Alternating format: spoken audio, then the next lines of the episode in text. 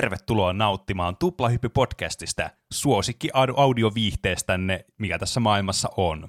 Minä olen juontajanne Pene, ja kuten aina ennenkin studiossa ovat kaksi muuta juontajaa Juuso. Hei kaikki.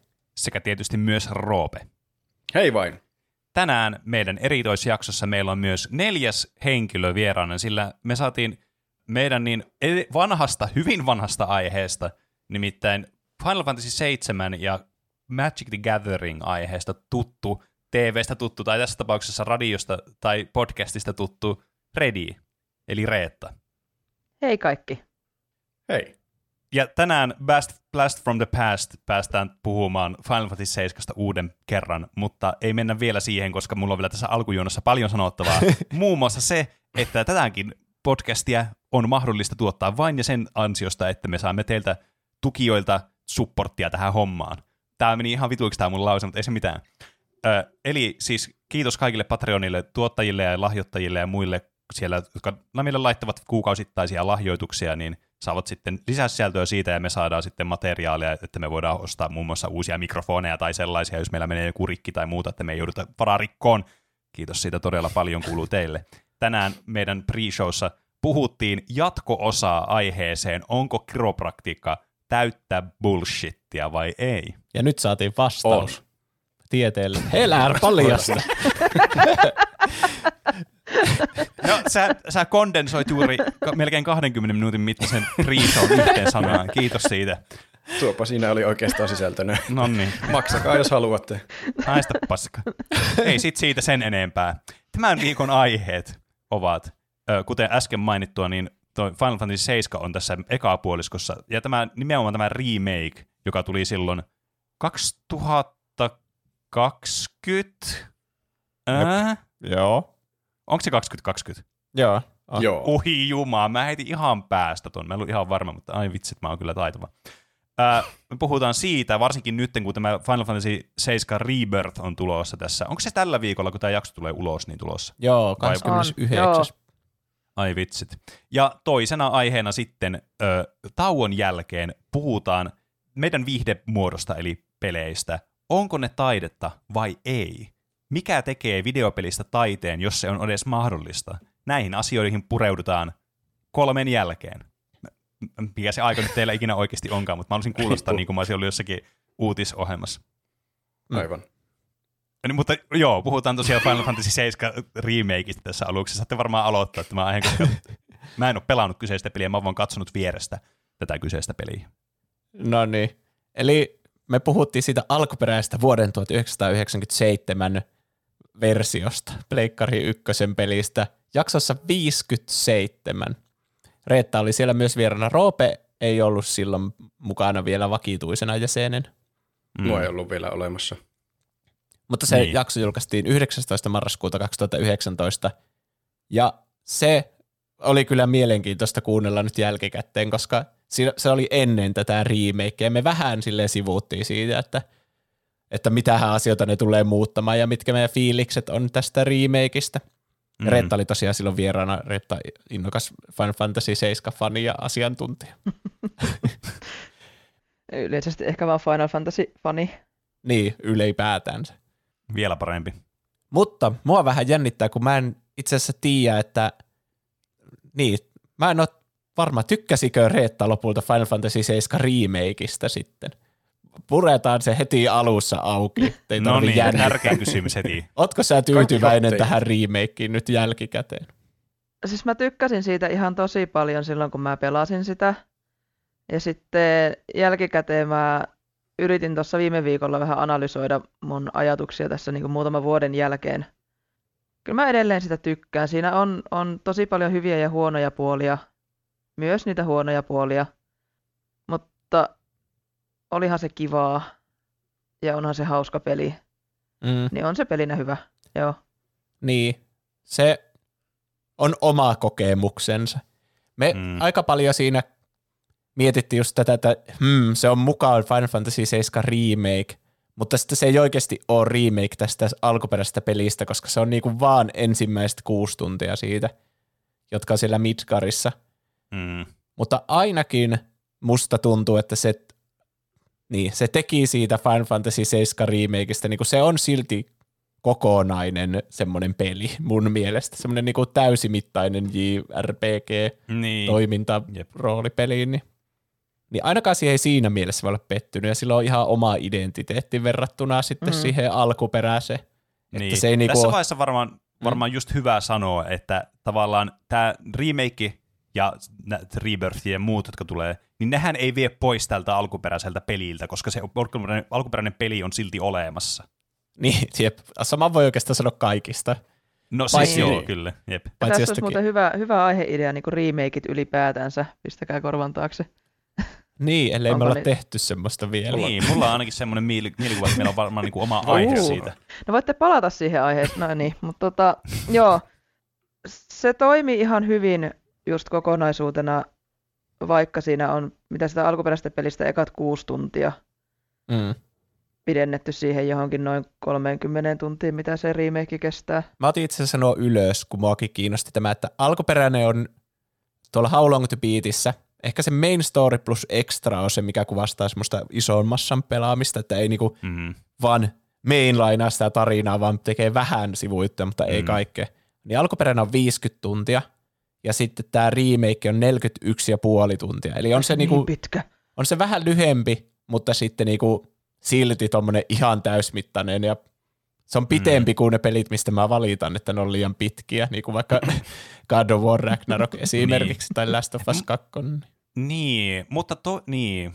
Toi on vähän pahaa, koska siis toisaalta, kun tuossa on tuommoinen selkeä kokonaisuus, tavallaan tuommoinen aika kondensoitu kokonaisuus, no okei, ehkä kondensoitu nyt ei tässä tapauksessa kuvasta tätä niin, kuin niin hyvin tätä ajatusta, koska siis tämä on niin kuin pieni osa tästä alkuperäisestä pelistä on niin kuin venytetty tämmöiseksi isoksi, mutta siis tää on niin kuin, tässä on tämä tämä koko luokka on tämmöinen, niin kuin, tiedättekö, keskittyy tähän yhteen alueeseen.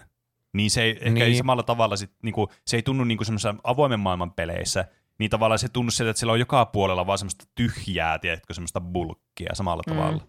Mua kiinnostaa tietää, että onko tässä tyhjää bulkkia joka puolella. Koska numeroina nuo kuulostaa hassuilta, että On, on tässä tyhjää bulkkia, mutta ei joka Joo. puolella. Joo, siis se, siinä alkuperäisessä tämä Midgar on semmoinen lineaarinen, ja se näkyy tässä remakeissäkin, että tämä on paljon lineaarisempi peli. Semmoinen niinku, Mm. on tässäkin niitä avoimia kohtia, mutta sitten moni asia tuntuu siellä, varsinkin niissä vähän niin kuin open world-kohdissa, missä tehdään sidequesteja ja muuta, niin vähän semmoiselta venytetyltä. Mm. Mm-hmm. Ja sitten osa, mä oon kirjoittanut plussat ja miinukset erikseen, eli nyt tää lähti heti rönsyilemään tämä keskustelu. Mutta kun, sitä, mä pelasin siis eilen, mä pääsin tämän läpi, tämän muu uuden peliin kerran tätä. Sopii Ai vasta. vitsi, sopivasti. Mm. Niin, niin joista, siinä on 18 lukua, ja niistä voi oikeasti niinku ruksia, että tämä on tarinan kannalta tärkeä ja tämä on filleriä. Niinku ihan täysin semmoisia, siinä on kaksi erillistä viemärileveliä, jotka on Niin. niinku vie, vie koko luvun ja sitten ne on vaan silleen, ah, miten me päästään pois tästä viemäristä. Joo, siis mä oon käsittänyt, siis vaikka mä en ole pelannut peliä, niin mä oon käsittänyt, että tää on niinku se näiden fillereiden kauhistus tässä pelissä, nämä viemärit. Joo, siitä on jokunen vuosi, kun mä nyt oon sen remakein pelannut. En saanut pelattua sitä uudestaan tätä podia varten. Mutta tota, mä muistan, että se oli viemäreitä. Mä en muista yhtään, mitä siellä viemäreissä tapahtui. Niinpä, Kertoo jotain niiden tärkeydestä. niin, ei juonellisesti mitään, Mm. siellä vaan tulee jotain vitsin Ei. rottia ja niitä ihmelimaamiehiä, joilla on keihät. Niin. Mutta a- aikamoinen niin tässäkin olisi yrittää tämmöinen näin massiivinen peli tehdä niin kuin kokonaan remakein. Mm. Squarella on Niin. ollut suunnitteilla remake tästä Final Fantasy 7 ilmeisesti jo Pleikkari 2 ajoista lähtien. Oho. Mutta sitten Joo. ne on ollut silleen, että tämä on liian iso taski ja siinä pitäisi leikata liikaa kontenttia ja muuta, niin ei tehdä tätä vielä ainakaan. Mutta semmoinen niinku ajatus niillä on ollut tästä koko ajan. Mm. Mä en tiedä, muistatteko te tai ootteko te seurannut E3 näitä trailereita aikaisemmin Mm. niinku vuosia sitten. Jo 2005, silloin kun Pleikkari kolmosta oltiin niinku julkaisemassa, niin E3 oli tämmöinen tech demo traileri, joka oli niinku remake Final Fantasy 7 alkukohtauksesta tehtynä Pleikkari kolmoselle. Ni- aa. Joo, Okei. muistan. Oli hieno silloin, joo. Niin, munkin, mä olin ihan silleen, että vau, tää on tosi siistiä, miksei ne tee tätä peliä. Ja ehkä se niinku herätti sen niinku yleisön odotuksen, että tämmöinen remake on varmasti joskus tulossa, antakaa se, te olette tehnyt jo ekaan katsiin, niin, niin kyllä te oikeasti teette tätä. Mm. No siis, teknisesti totta. niin. Ja niin, kyllä. Mutta mm. siihen aikaan ne sitten käytti kaikki resurssinsa siihen Final Fantasy 13 ja sen, Oh, jaiks. Uff, joo. sen ympärille vähän niin kuin, nehän teki siitä monta osaa ja kaikkea. Niillä oli kaiken maailman Mm. sivujuttujakin siinä suunnitteilla kokonaan semmoinen, vähän niin kuin Seiskasta, kun on niitä kaikkia sivupelejä, Dirge of Niin. Cerberus ja Crisis Core ja Advent Children ja tälle. Niin ne yritti samasta 13 ja se vei sen kaiken huomioon ja sitä oikeaa julkistusta tälle Final Fantasy 7 remakeille sai sitten odottaa vuoteen 2015 asti. Eli niin kuin Mm. 10 vuotta siitä ekasta trailerista. Se on aika pitkä aika kyllä. Tuo on niinku, mutta tuo on niinku tälle Final Fantasy, tai siis okei, okay, ehkä pikemminkin Kingdom Hearts-faneille toi on ihan tuttua puuhaa. Niin. Noita vuosikymmeniä. Jep. Mm-hmm. Kohta on- voi sanoa, että toi Hollow Knight-faneillekin ihan tuttua kauraa. Niin. Silksong tulee ihan kohta. Josta mieleen tänä nautuspäivänä muuten on Sil- äh, Toni Hollow Knightin vuosipäivä, että tota, Aa, Siinä mitä jos vuo- se tässä nauhoituksen aikana julkistetaan? se, siis mä mietin tätä, että mun olisi pitänyt striimata sitä DLCtä, sitä God Homea, että mä olisin päässyt sen läpi, niin sit se olisi tullut, koska nyt se ei tuu ja se on varmasti mun syytä, että mä en sitten pelannut sitä. My bad. No niin. Ensi vuonna sitten uusiksi.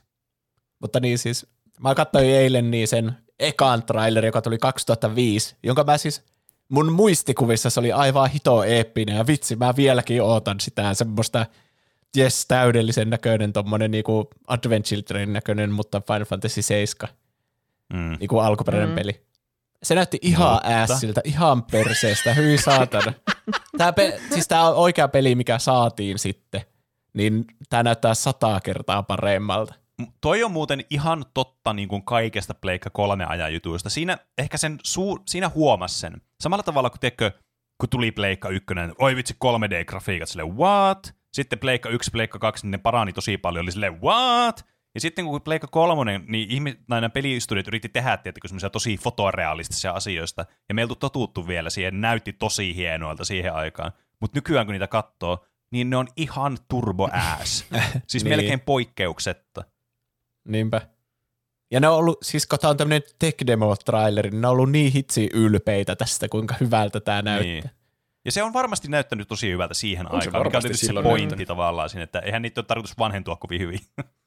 Niin.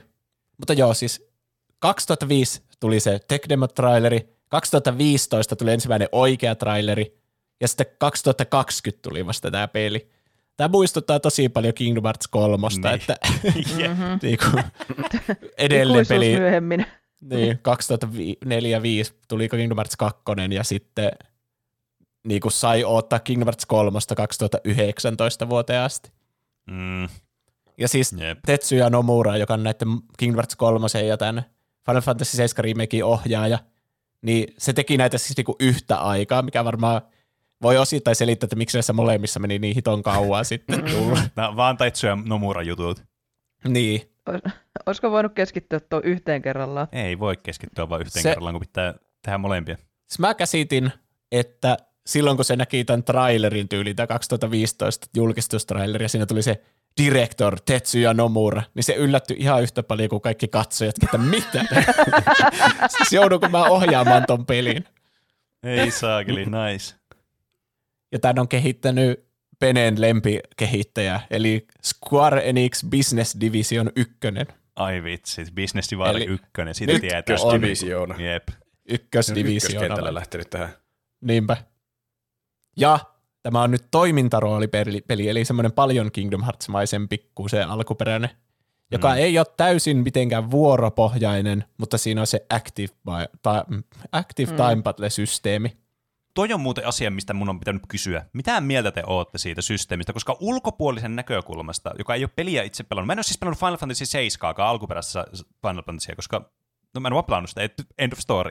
Niin tavallaan, tuntuuko se miltä tavalla? Että onko se niin kuin, kun se ulkopuolisen silmistä näyttää mielenkiintoisen, että hei, onpa kiva tämmöinen throwback, ja tässä saa vähän aikaa niin kuin miettiä näitä juttuja, mutta onko se oikeasti niin kuin käytännöllistä tai niin kuin hyödyllistä siinä pelissä, tai tiettikö, onko nämä niin kuin, että sä pelaat toisella moodilla, mutta teet toisella, vai onko toinen vaan parempi tavallaan sen Tiedättekö, se live action, onko se vaan parempi kuin tämä hidastettu pelimuoto? Tiedättekö? Saatiin yhtään kiinni tästä, mitä mä ajan takaa. Mä sain Niin, et- ainakin, mutta mä en tiedä, onko sitä Niin, hyötyä. että onko niinku vuoropohjainen parempi kuin tällainen reaaliaikainen. Se, mulle henkilökohtaisesti se riippuu ihan hirveästi siitä, että miltä ne grafiikat näyttää, koska noissa vanhoissa Final Fantasyissa ja sitten näissä ää, niinku uudemmissa vähän niinku retro-tyyppisissä RPGissä, niin niissähän käytetään aika paljon sitä vuoropohjasta tai sitten Mm. sitä just sitä ATP-systeemiä. Ja se toimii siellä, koska, koska no ne, ne grafiikat to, tavallaan tukee sitä. Mutta kyllä Mm. tuossa niinku remakeissa mulla olisi ollut tosi outo olo, jos ne tyypit olisi vaan niinku seissyt siinä rivissä Niin. ja oltaisiin odoteltu, että no niin, no nyt se mittari täyttyy, no nyt saa lyöä. Niin. Et se ei sit Mm. niinku, mun mielestä se ATP-systeemi ei olisi toiminut ton muun graafisen ää, ulkoasun kanssa. Mm, niin, siis joo, joo, mä ymmärrän kyllä ton. Mutta miten tämä systeemi, minkä ne teki tässäkin Final Fantasy 7 remakeissa, missä siis sulla on tämä niinku, tää, tää, niinku reaaliaikainen kombatti, just niinku vaikka äh, Kingdom Hearts-tyyli, että sinne voi koko ajan hack and mennä ja muuta. Ja sitten siinä on se, että sä saat se hidastuksen sieltä, voit tehdä niitä juttuja. Eikö ne ole vähän niin kuin, yritä tehdä samalla tavalla kuin tässä tämä vuoropohjainen kombat, että sä valita jonkun iskun tai jonkun asian, mitä sä teet, ja se tekee sen. Onko se Niin jotenkin kuin semmoinen semmoisen- kompromissi niiden välistä, että Niin, sopivasti mun mielestä sitä niinkö nostalgiaa siihen vanhaan, että se, siellä on se mittari, joka täyttyy ja sitten saa tehdä jotain spessujuttuja. Niin, siinä alkuperäisessä sä ootit, että se mittari lataa, ja vaikka vihollinen iskee sua, sä et voi niinku tavallaan tehdä mitään muuta kuin odottaa, että Mm. sulla itsellä on se ATP täynnä. Niin. Tässä, kun tää on tämmöinen aktiivisempi toimintaroolipeli, niin sä voit niinku niitä kevyitä iskuja ja kuperkeikkoja ja muuta heitellä sinne väliin ja blokata ja tälle. Mutta sitten Mm. se niinku todellinen, todellinen pelaaminen on silti ATP-mittari oottamista. Mm. Että sä, Aa, niinku, et sä tee okei. vahinkoa oikeastaan niillä normiiskoilla, vaan sä aina ootat sitä niinku, jes, nyt mä voin käyttää tämän Braverin tai jonkun. Mm. Mm. Okei, siinä on tämmöistä, tämmöistä väliaktiviteettia Niin. niiden iskujen välissä, että Mm. pitää onpa väistellä kyllä. Ja sitten kun ne iskut on niinku samat kuin siinä alkuperäisessä, tai ainakin tosi paljon samoja tunnistaa sieltä. Mm. Mun mielestä tämä on tosi fiksusti tehty, että tämä niinku, tälle nykyyleisölle toimii sille, että okei, tässä on jotain tekemistä, mun ei tarvi ikinä vaan odottaa paikalla. Niin, niin, kyllä. Mutta kyllä. sitten silti se pää-gameplay on se, että sä valitset, että minkä isku sä teet. Ja sitten Hmm. Se on ihan mielenkiintoinen systeemi se, että sä voit vähän niin kuin pausettaa sen toiminnan ja Mm. valita sille rauhassa sen. Sitä ei ollut siinä alkuperäisessä, mutta sitten kun, kun Kingdom Heartsissa on vaikka monesti se ongelma, että kun sulla on kaikki summonit ja kaikki Niin. niin kuin taijat periaatteessa koko ajan käytössä, mutta sitten sä et Mm. niin kuin ikinä käytä jotain aeroa yhtäkkiä randomisti, jos se ei ole sulla pikavalintana, koska se on niin, Niin, niin kuin siellä niin. menujen uumenissa. Niin mä Mm. veikkaan, että tällä vaan ratkaistaan vähän niin kuin sitä ongelmaa sitten, että Sä niin, voit- totta. ja se ei niinku ihan friisaa, se muuttuu semmoisesti tosi hitaaksi, että sulla on vaan Niin, niinku jep, aikaa jep. vähän niinku niitä menuja selata sitten paremmin. Mm, koska siis se, on, se tuo just se, mitä mä, niinku, mihin tämä tavallaan kiteytyy, tämä mun pointti, että se vaikuttaa ulospäin semmoiselta tosi, tiettäkö, hyvältä tämmöiseltä kompromissilta, että saa sitä tunnelmaa sitä alkuperäisestä, mutta se on semmoinen moderni pelattava se peli. Niin. Niin, Mm-mm. ja mun mielestä se tekee sen tosi hyvin, että siinä tulee sitä, mistä ainakin itse tykkään tosi paljon, just sitä menutusta, että saa vähän niin kuin kikkailla ja katsoa, että mikä olisi se optimaalinen gameplay-ratkaisu, mutta sitten se pysyy kuitenkin jatkuvasti liikkeessä se, se ympäristö, mikä taas sitten sopii siihen moderniimpaan ulkoasuun, mikä sillä pelillä on. Mm. Se on hyvä, hyviä kompromisseja ja hyvä systeemi. Niinpä. Ja sitten, niin, no tämän pelin semmoinen, tästä tuli Tech Demo traileri 2005 ja kaikki alkaa odottaa tätä, mutta ei ihmiset niinku osannut sanoa, että minkälainen tämä gameplay on. Se Mm. kun tulee Final Fantasy 7 Remake, niin sä kaikista eniten odotat sitä, että grafiikat on ihan hito hyvät ja kaikki cutsceneit näyttää suoraan niinku Advent Children-leffalta. Ja mun mielestä ne onnistu siinä täydellisesti, koska tämä alkuperäinen jättää ihan sikana mielikuvituksen varaan, että mitä nämä hahmot niinku tekee tässä. Ne on Mm. vaan semmosia, ne näyttää niinku leluilta, ne kaikki hahmot siinä. Mutta Niin. sitten kun katsoo niitä ihme box artteja tai sitten on niitä, niitä FMV, mitä katsii ne siellä välissä, niin ne on mukaan tosi siistejä juttuja. Mutta sitten se oikea peli ei kuvasta sitä. Mm. Niin mun mielestä ne onnistu täydellisesti tekemään, että kaikki tämä peli on niinku yhtenäinen, että tämä niinku näyttää semmoiselta, minkälaiseksi sä kuvittelet tämän. Ja se on varmaan se, mitä Niin. tältä niinku ehkä eniten odotettiin muutenkin, että haluan nähdä kaikki eeppisimmät hetket, Mm. Mm. mutta nykyaikaisen. Mm. Joo, Niin. siis ne cutscenethän on, on kyllä väittäisin, että paremman näköiset kuin Advent Children. On. Hot take. Mä, siis mä en ole nähnyt vuosia Kuinka vanha. Advent Children on? Sitä on ikuisuus. Mä voin googlata sen. Joku 2007 tuli. niin, mutta niinku sen lisäksi se, missä nämä onnistuivat tässä remakeissa tosi hyvin mun mielestä on toi character design, että ne hahmot näyttää ja tuntuu just siltä, miltä toivoi, että ne näyttää ja tun, niinku, tuntuu. Joo, Mm. ne on, siis ne, ne on tietenkin paljon paljon yksityiskohtaisempia, mutta silti, että ne tuntuu siltä, että aa, tältähän se näytti, tältä Barrett näytti koko ajan. Että Niin. Mm. Niin. sen, totta kai sen tykissä oli niitä yksityiskohtia, eri piippuja ja muuta, ja se näyttää semmoiselta mekaaniselta, Mm. ja sitten se, kun se on vaan semmoinen laatikko siinä alkuperässä, niin se oli vaan se niinku rajoite sille, sille konsolille. Niin, Mm. kyllä, kyllä. Ja vaikka joku, siis ihan niin kuin Cloud, kun se tulee ekan kerran siinä remakeissa ruutuun, niin on silleen, että ah, siinä se on samanlaisena kuin aina mielikuvituksessa, niin se, toki siis se on ihan eri värinen, sillä on violettipuku alkuperäisessä pelissä. Niin, ja nyt se on paljon tummempi semmoinen. niin. Mm.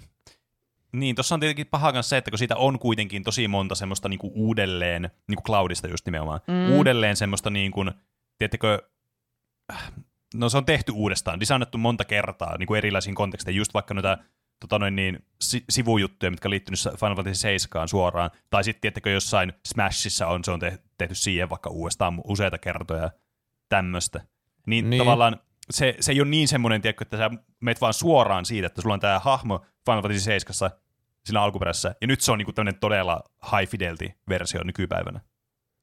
Niin on sitä nä- se on jopa niinku tarkentunut, että miltä Cloud näyttää niinku vuosien varrella. Mm. Niin, kyllä. Mm. Mm. Advent Children tuli 2005, eli on se Niin. ikivanha.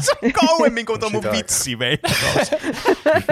Ja siis mielenkiintoista, että nämä hahmodesignit siis on tosi tosi samannäköisiä kuin siinä remakeissa, että varmaan niinku, Mm. niin, niillä on aina ollut vähän niinku ne, että miltä nämä hahmot näyttää. Niin, Tietenkin, niillä on ne karakterartit, mutta, mutta sen lisäksi, että ne näyttää siltä, miltä ne mielikuvissa näyttää, niin ne myöskin käyttäytyy niin kuin haluun, halusin, että remakeissa ne käyttäytyy, kun niistä kaikista just näistä Advent Childrenista ja muista äh, Final Fantasy 7 sivutuotteista ja väliversioista, niin joskus ne hahmot ei ole ollut yhtään sen olosia kuin mitä miltä, miltä ne tuntui siinä ekassa pelissä. Niin. Niin, vaikka Cloud, niin niissä ri, niin väli, väliversiossa, niin sehän on joskus vaan sellainen ihan kertakaikkisen ärsyttävä murjottaja. No Jep. eikö se ole mukaan ärsyttävä murjottaja siinä Final Fantasy No. 7 remakeissa? No ei samanlainen.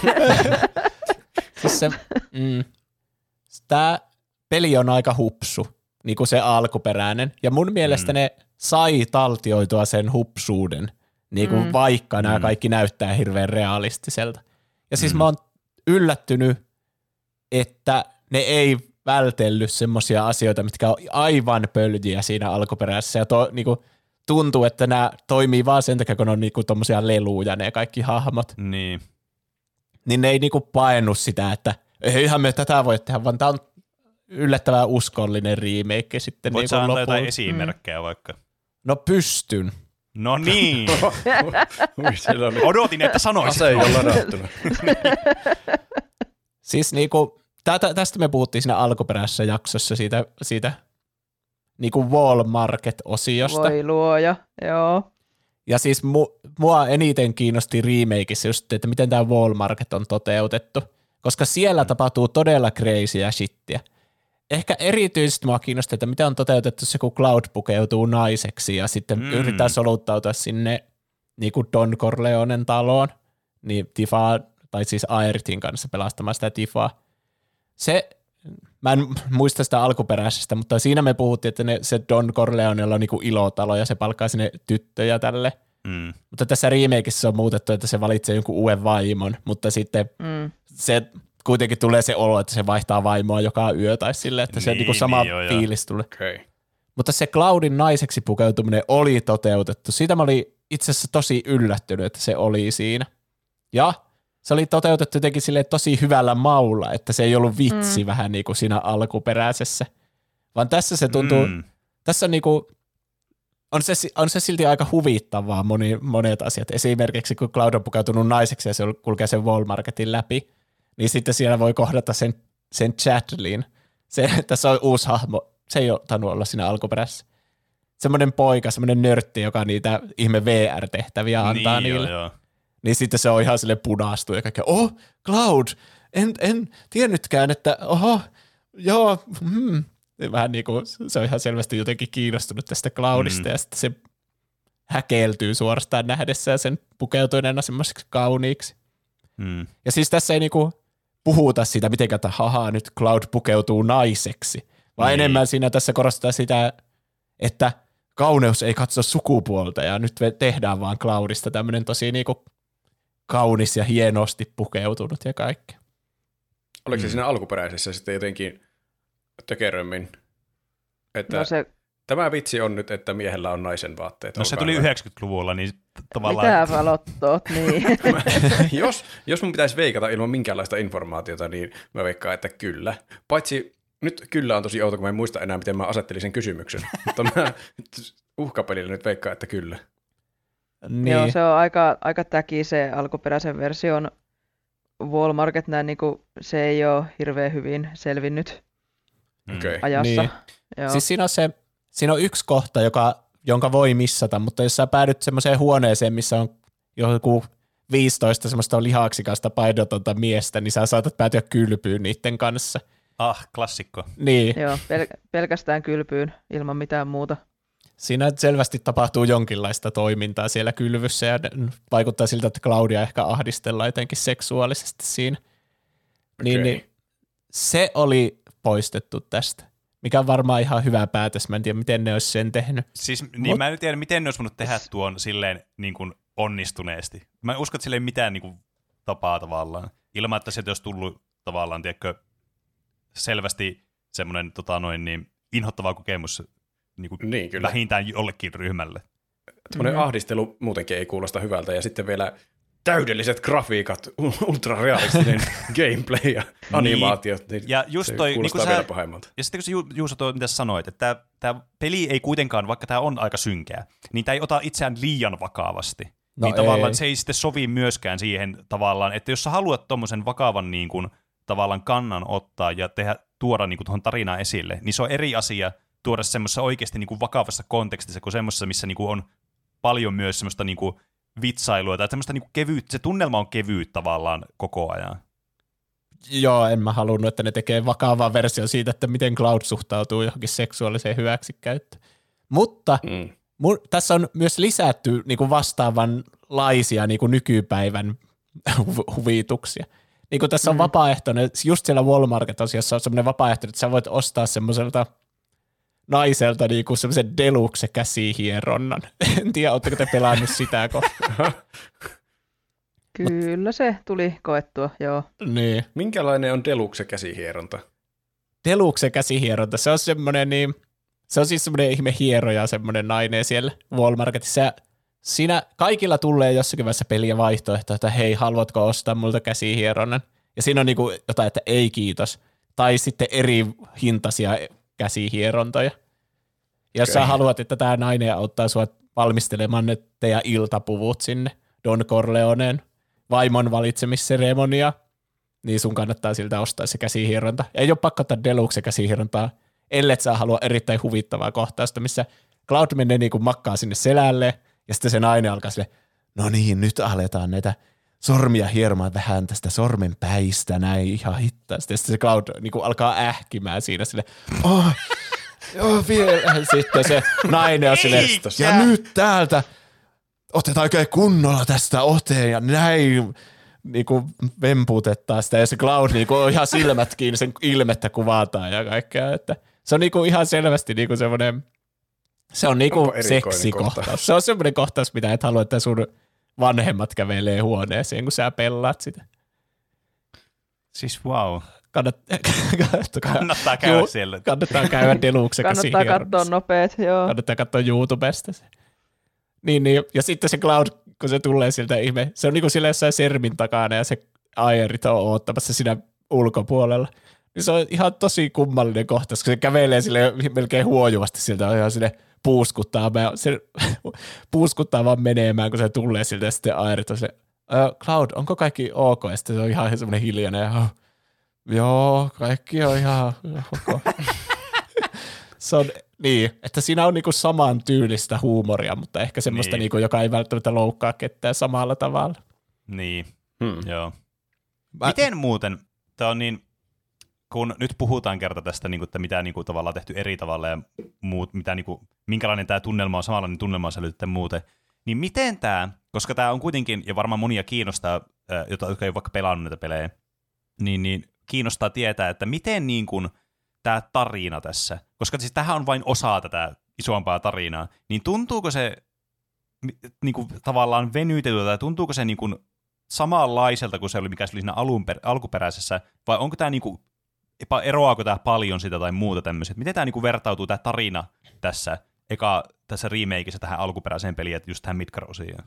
Mä haluan käydä ton sitten ihan lopuksi, koska mä haluaisin spoilata siitä yhden Okei. merkittävän asian, Okei, että miten tämä tarina eroaa. Mutta siis niinku pääpiirteiltään tämä on niinku etenee samalla tavalla, mutta sitä on vaan pidennetty ja täydennetty. Ja sitten niitä hahmoja on tuotu semmoiseksi eläväisemmäksi. Ja niinku Niin. esimerkiksi, no ehkä erityisesti on nyt mielen Barrett ja Jesse, että kuinka ne on niinku luotu vähän enemmän taustaa ja elämää niihin hahmoihin. niin. Hmm. Joo, Barret jää aika herkästi kohtalaisen mustavalkoiseksi hahmoksi siinä ekassa pelissä. Mm. Mm. Uh, ja Jessehän, no sillä on niin, niin pieni rooli siinä ekassa pelissä, että no se on siellä. Mutta mä tykkäsin erityisesti siitä niin Jessien tarinan laajennuksesta, koska se, se tehtiin mun mielestä tosi hyvin.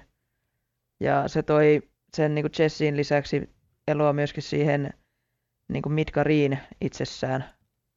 Se kun käydään siellä Niin. Jessin vanhempien luona ja ne päähenkilöt, mikä siinä on, Cloud murtautuu sinne taloon samalla kun ne loput uh, huijaa sitä Jessin äitiä vierailemalla. Niin ne syö pizzaa siellä. Niin. Mutta ne on sellaisessa osassa sitä Midgaria, jossa siinä ekassa pelissä ei oikeastaan edes käydä. Eli tällaisessa vähän niin kuin parempi, parempi osa Niin. sitten perusduunareiden Mm. alueella, niin se, tota, se loi tosi paljon lisää sekä siihen niin kuin henkilöhahmoon, että sitten myöskin siihen Midgariin itsessään. Mm, niin. Hmm. Niin, semmoisia, mitä vähän niin kuin voisi kuvitella, että okei, vaikka kun täällä on nämä slummit, joita kuvataan paljon siinä alkuperäisessäkin, ja sitten on tietenkin Mm. Shinra ja kaikki ne rikkaat tyypit, niin tässä on paljon niin kuin välivaihtoehtoja, jotain ihan normaaleja ihmisiä, jotka Mm. saattaa vaikka olla töissä Shinralla, mutta sitten ne ei Niin. ole niinku niitä aktiivisesti pahiksia, vaan ne vaan Niin, tekee niin. työtä ja ajattelee, että hm, nämä ydinvoimalat tällä tuo meille sähköä, ihan hyvä juttu, että ehkä tässä on tuotu enemmän semmoisia nyansseja tähän koko mm. asiaan. Joo. Ja Chessi on myös tuotu, kun alkuperässä tietenkin yksi mun lempiasioista on miettiä, että tykkääkö sä enemmän Tifasta vai Aeritista ja kummat sä, kumman sä näistä viet treffeille. Ja, niin Mm. tämä Jesse on tuotu vähän niin kuin mukaan tähän. Että sekin on aika flirttaileva Claudia kohta. Ja mm, Mm, mä tykkään tämän aivan. Final Fantasy 7 remakein näistä. Tässä on melkein niin kuin dating simulator semmosia elementtejä mukaan, jotka on tehty, se ei ole niin kuin semmoinen, että niin kuin monissa dating simulatorissa, mä ostin sulle lahjan, tidi, nousee joku palkki, mutta ne on semmoisia tosi pieniä asioita, millä sä voit huomioida sen naisen tai olla huomioimatta, vaikka Cloudilla se on monesti joku älä vastaa mitään tai vastaa, että en ole kiinnostunut. Niin se on sellaisia pieniä asioita, mutta se tuo tähän jotenkin semmoista eloa tähän tarinaan, semmoista niinku, että koko ajan ei ole kyse vaan taistelemisesta, ja vaan Niin, tässä on niin. vähän niin kuin, niin, joskus siinä on kyse myös siitä, että kehen näistä kolmesta naisesta sä oot ihastunut. Mä tykkään siitä osiosta tässä. Ja Jesse, niin kuin, se on lisätty tähän mukaan, se on taas oma persoonansa sitten. Mm. Kolmiodraamasta saadaan, mikä se on, joku haaremi draama. Harmi. Draama. No niinpä tietysti. Mä, tämä oli totta kai varmasti se, niinku, mihin tässä niinku, pyrittiin oikeasti. Todellakin, Deva, Deva todellakin. tuli silleen, no niin, miten me saadaan tähän Haaremi lisättyä tähän peliin? siis erityisesti, tässä tulee spoilereita sitten tässä, mutta tässä on niinku ky- kyse pelistä, joka on tullut 97 vuonna, samoja spoilereita niin. tässä. Niin se Jesse siis kuolee tässä Midgar-osiossa. Voi ei. Niin, niin se, mun mielestä se oli hy, niinku hyvä päätös niinku syventää tätä hahmoa ja tuoda siihen lisää taustatarinaa ja näyttää se äiti tekemässä pizzaa ja kaikkea. Niin. Niin sitten kun se kuolee, niin se ei ole vaan semmoinen, jaa, tuo NPC kuoli, joka on jutellut mulle kolmesti tässä peliaikana. Niin, jep, joo. Vaan nyt se oikeasti niinku, hei, Jesse, sä olit mun moottoripyörän kyyvissä, voi ei. hm. Mä annoin sulle kukaan tai jotain. Niin, vielä jos sen kanssa onkin tässä jotakin sutinaa Cloudilla, niin sehän on sitten ikävää, jos se kuolee vaan kesken kaiken. Niin, se on kyllä ikävää kieltämättä. Sekin sopii hyvin siihen alkuperäiseen peliin, että... Hm. Mutta mennään välillä gameplayhin myös. Se on ihan hyvä kans. Yksi isoimmista mahtavista puolista tässä on se, että tässä ei ole niinku random encountereita. Mm. Mm. Se on ihan okay. superärsyttävä osuus sitä alkuperäistä Final Fantasy 7, että sä kävelet missä tahansa, niin sulla on koko ajan uhka, että tulee se taistelumusiikki alkaa ja sitten sä joudut niinku, niin, taistelemaan Niin. niin. niitä vastaan mm. tai pakenemaan. Mutta tässä, kun ne viholliset näkyy siellä, niin sä meet ihan eri asenteella niihin taisteluihin. Sillä, että haha, täältä pesee valmiina miekka ojossa ja strategiaa mm. mielessä, niin millä tavalla sä aiot tappaa ne siitä? Niin. Niin. niin, se on se ero siinä, kun näitä niinku vanhoja uh, Final Fantasy pelaa, niin se random encounter ainakin joskus, jos sulla vähän tuntuu jotenkin kiire jonnekin tai haluat tehdä jonkun asian siinä tietyssä ajassa, minkä sä oot päättänyt, että no, tänään mä pelaan kaksi tuntia, niin yritetään saada joku tollainen asia tehtyä, niin ne random encounterit joskus tuntuu lähinnä ärsyttäviltä ja hidasteilta, mutta tässä uudessa versiossa, niin no se näkee, että mihin, mihin on menossa. Mm. Jep. Tuo on vähän samanlainen kuin Pokemon-peleissä.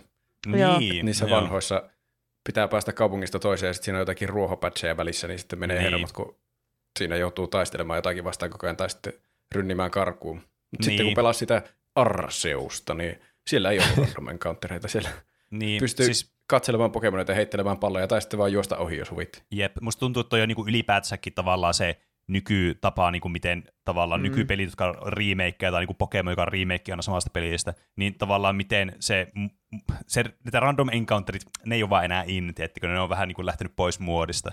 Mm. Et nyt ne on sitten siellä, roumailee siellä ne hahmot sitten. Mm.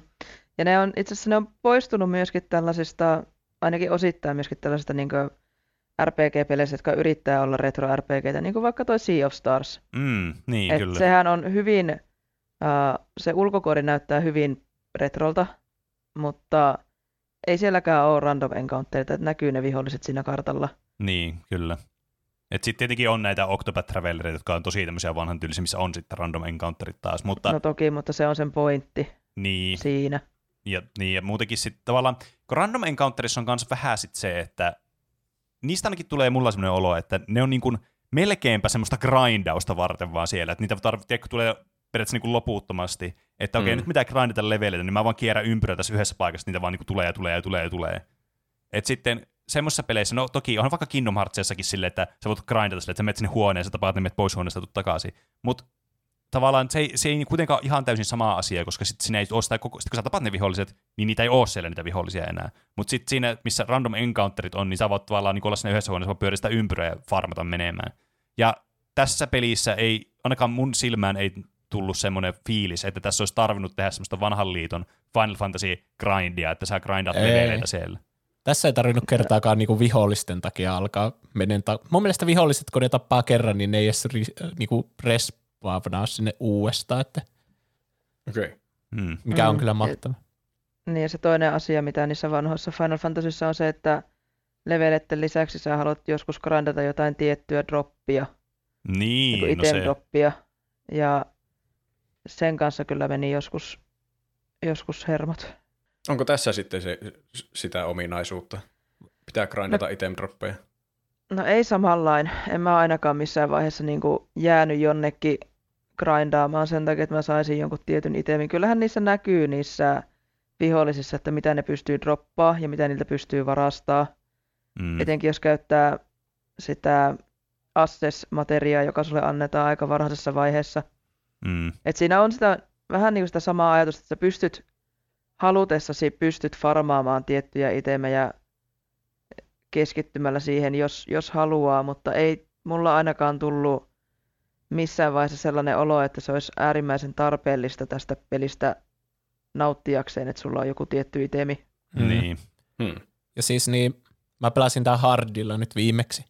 Niin, niin se hardi, ei semmoinen sivuhuomio, että hardilla ei pysty käyttämään itemeitä ollenkaan. Että se vei niinku semmoisen jotenkin ison semmoisen he, niinku mentaalisen taakan tämän pelaamisesta, että sun on ihan turha kerätä itemeitä, kun sä et kuitenkaan voi käyttää niitä, sun on turha ostaa itemeitä, sun on turha varastaa itemeitä, että sä kuvittele niinku itemeitä ei olisi ollenkaan. Ha, aika erikoinen omituista? päätös. Siis Se on onko, ne, sen- onko ne itemit kuitenkin olemassa sillä, mutta sä et voi käyttää niitä? Joo, jep. Mä, ne voi myyä kyllä, mutta sitten kun niillä ei voi ostaa oikein mitään tilalle, niin No mutta tuosta pääsee niinku suoraan siihen niinku, tiedätkö, vanhan klassisen JRPGn siihen niinku ytimeen, eli sä vaan hordaat niitä itemejä, koska Niin. et sä niissä vanhoissakaan JRPGissä käytä niitä ikinä, kun sä vaan hordaat niitä sitä varten, että jos joskus tulee se parempi hetki, niin tuo vaan sitä, mutta enhanced. Niin. Toi on kyllä siis niin erikoinen päätös. No on kyllä. Viedään ominaisuuksia pois, kun nostaa vaikeustasoa. Niin, no se on sen takia, kun voisi hordata vaikka 99 tai ostaa niitä lisää, niitä potioneita. Että sun pitää niinku, tässä on se MP, Mm. ja sekään ei niinku, siellä on semmoisia penkkejä, missä voi ladata HPn täyteen. Ja Niin. muistaakseni, jos pelaa normaalilla vaikeustasolla, niin MP lataa kanssa. Mm. Mm. Niin sä voit tosi huolettomasti käyttää sun niinku taikoja ja hiilata itseäsi ja tälle. Mm. Ja sitten siihen vielä ne potionit päälle. Niin jos sä et halua kuolla tässä pelissä, niin et sä kuole. Että tää, mun mielestä se oli aika helppo sillä normaalilla, että taistelut saat olla pitkiä ja tuntua siltä, että sä oot häviämässä. Mutta sitten kun sulla on Mm. nuo kaikki mahdolliset keinot niinku hiilata itseäsi, niin sä et niinku, jos, et sä, jos sä oot huolell- huolellinen siinä pelaatessa, niin sä et voi kuolla.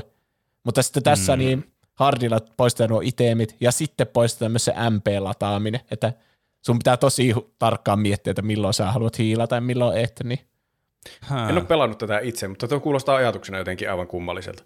Tuntuisi, että olisi joku toinenkin tapa rajoittaa niiden tuommoista Niin. itse taktiikkaa kuin ottaa vaan kokonaan ne pois. Siis mäkin just mietin, että rajoittaa vaikka, että sulla voi olla haipottuja vaikka kolme kappaletta niin. tai jotain Niin. tällaista.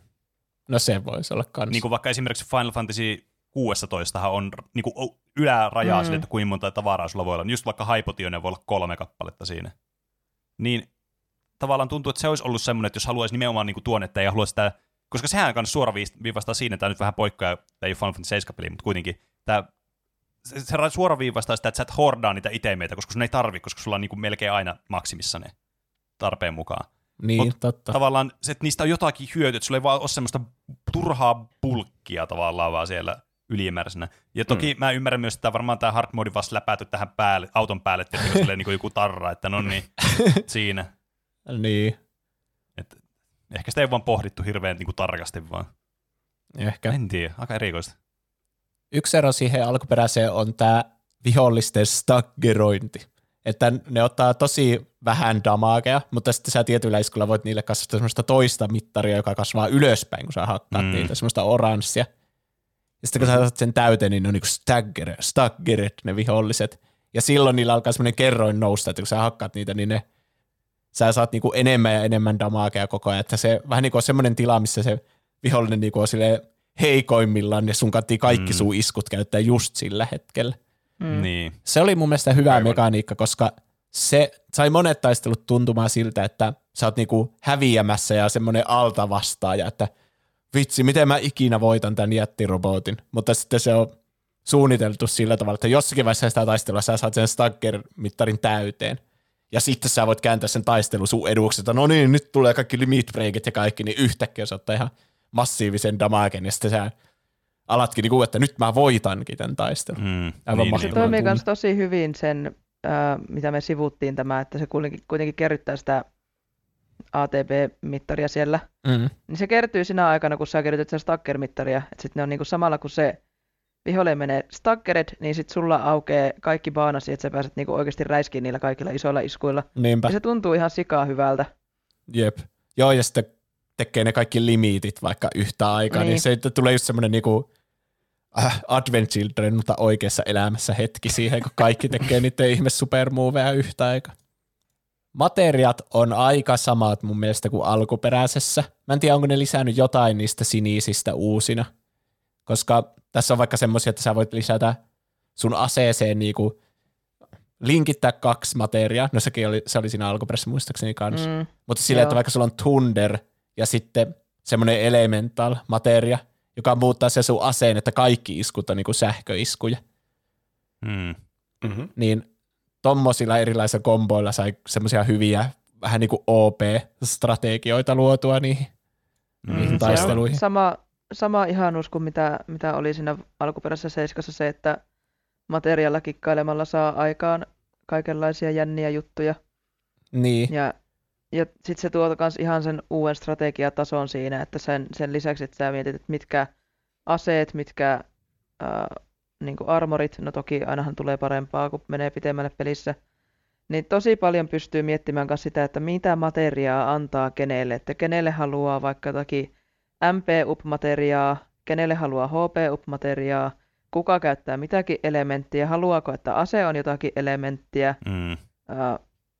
Se, siinä, on niinku, siinä on tosi syvälle pääsee niinku uppoamaan tuohon materiakaninkoloon tässäkin pelissä, mikä on siis mun mielestä aivan ihana, että toi materiasysteemi on ehkä mun, mun suosikkimagiasysteemi, mitä on Final Fantasyssä ollut. se Mä tykkään myös siitä, että ne näkyy ne materiaat niissä aseissa niin Joo. visuaalisesti oikeasti. Mm. Jep. Ne hyvin linkittää tämän gameplaysien tarinaan myös sitten, kun ne rakent- rakentaa niitä, niitä materioita sitä makoenergiasta, niin ne on silleen Mm. tavallaan koko ajan läsnä siinä, että hmm, tää on pahaksi luonnolle, mutta vittu mun miekasta tulee sähköä. Mm. Niinpä, niinpä. Ja just tämä, että jos niin se meidän sankarit on kuitenkin tällaisia ekoterroristeja, joiden tarkoituksena on, on hankkiutua eroon siitä, että me ei niin käytettäisi, tai ihmiskunta ei käyttäisi sitä makoenergiaa, mutta kuitenkin ne käyttää sitä materiaa sitten itse Mm. siinä niin, jep. tavoitteissa, että se on, se ei ole niin on yksiselitteinen. Niinpä. mm, Yksi, mä otan tähän väliin yhden miinuksen, että no tuo on hyvä juttu mun mielestä tuo materiaalisysteemi ja se, että vähän niin kuin se Git Good-osuus, mikä jossakin Dark Soulsissa olisi se, että sä opettelet vihollisten niin kuin liikkeet ja milloin sun kannattaa tehdä kuperkeikkaa ja milloin tehdä parryja ja muuta. Niin. Tämän Niin. pelin versio sitä Git Goodista on se, että sä laitat vaan oikeat materiaat sulle, että sä teet koko ajan sieltä critical damagea, niin, niin kuin aina on joku taktiikka, millä sä voitat sen. Jos sä oot Mm. jumissa, niin sä voit vaikka googlata, jos et sä halua.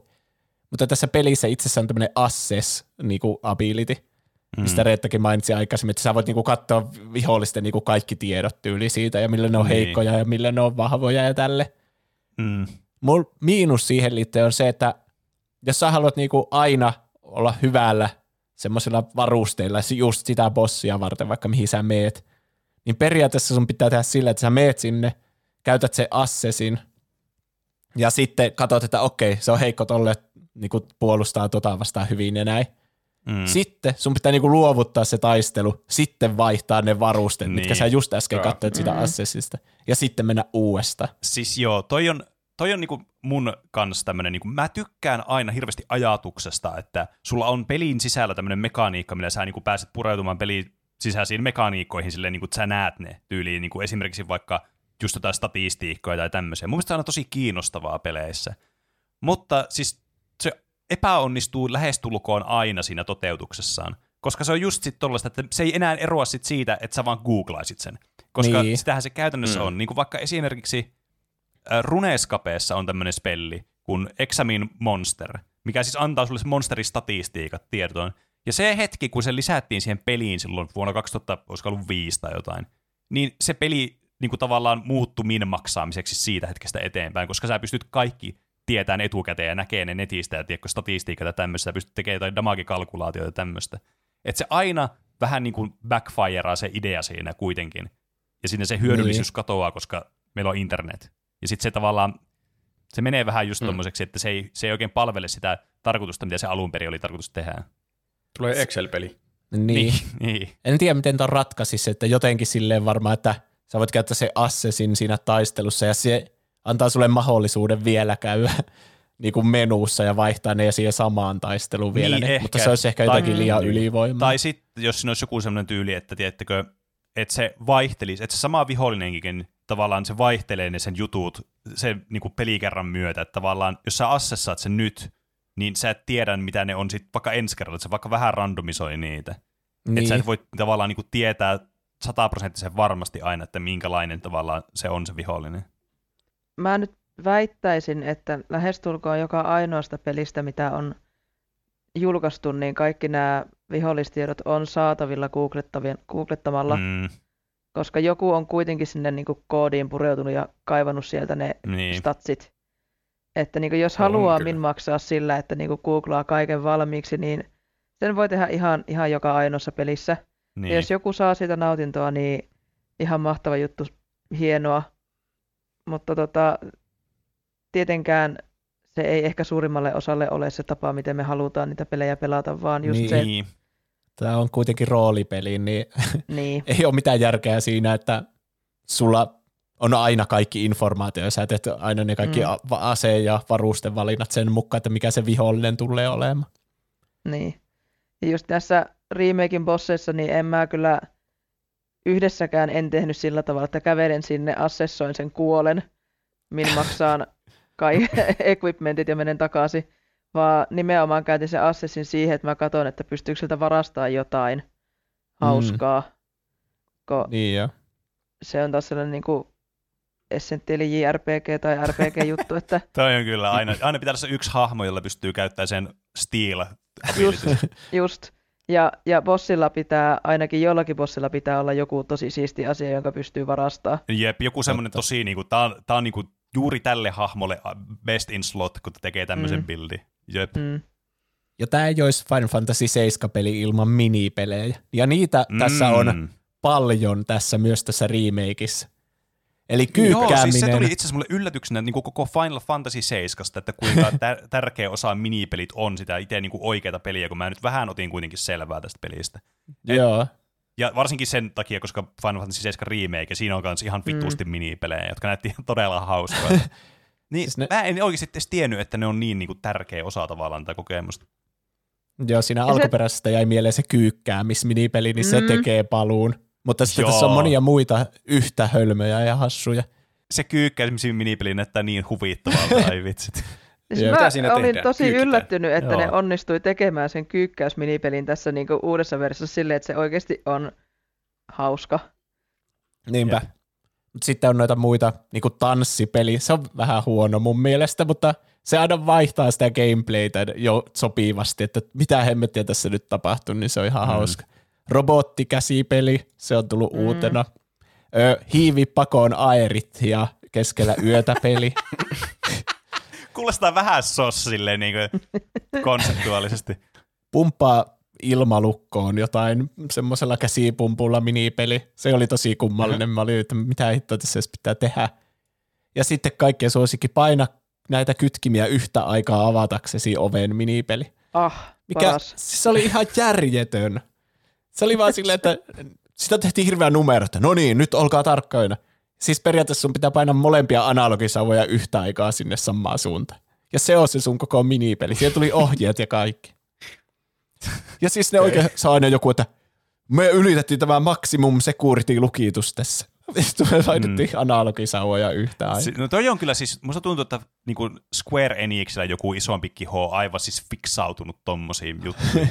Koska siis niinku vaikka Final Fantasy 7, ei, Final Fantasy 16, niin siinäkin sille tulee isovi. No niin, paina näitä triggereitä, jossa on nämä haptiset tunnistimet, niin mahdollisimman lujaa pohjassa, että se avata ove. Se niinku, miksi? miksi ei vaan riitä painaa X, niin avaa ovi?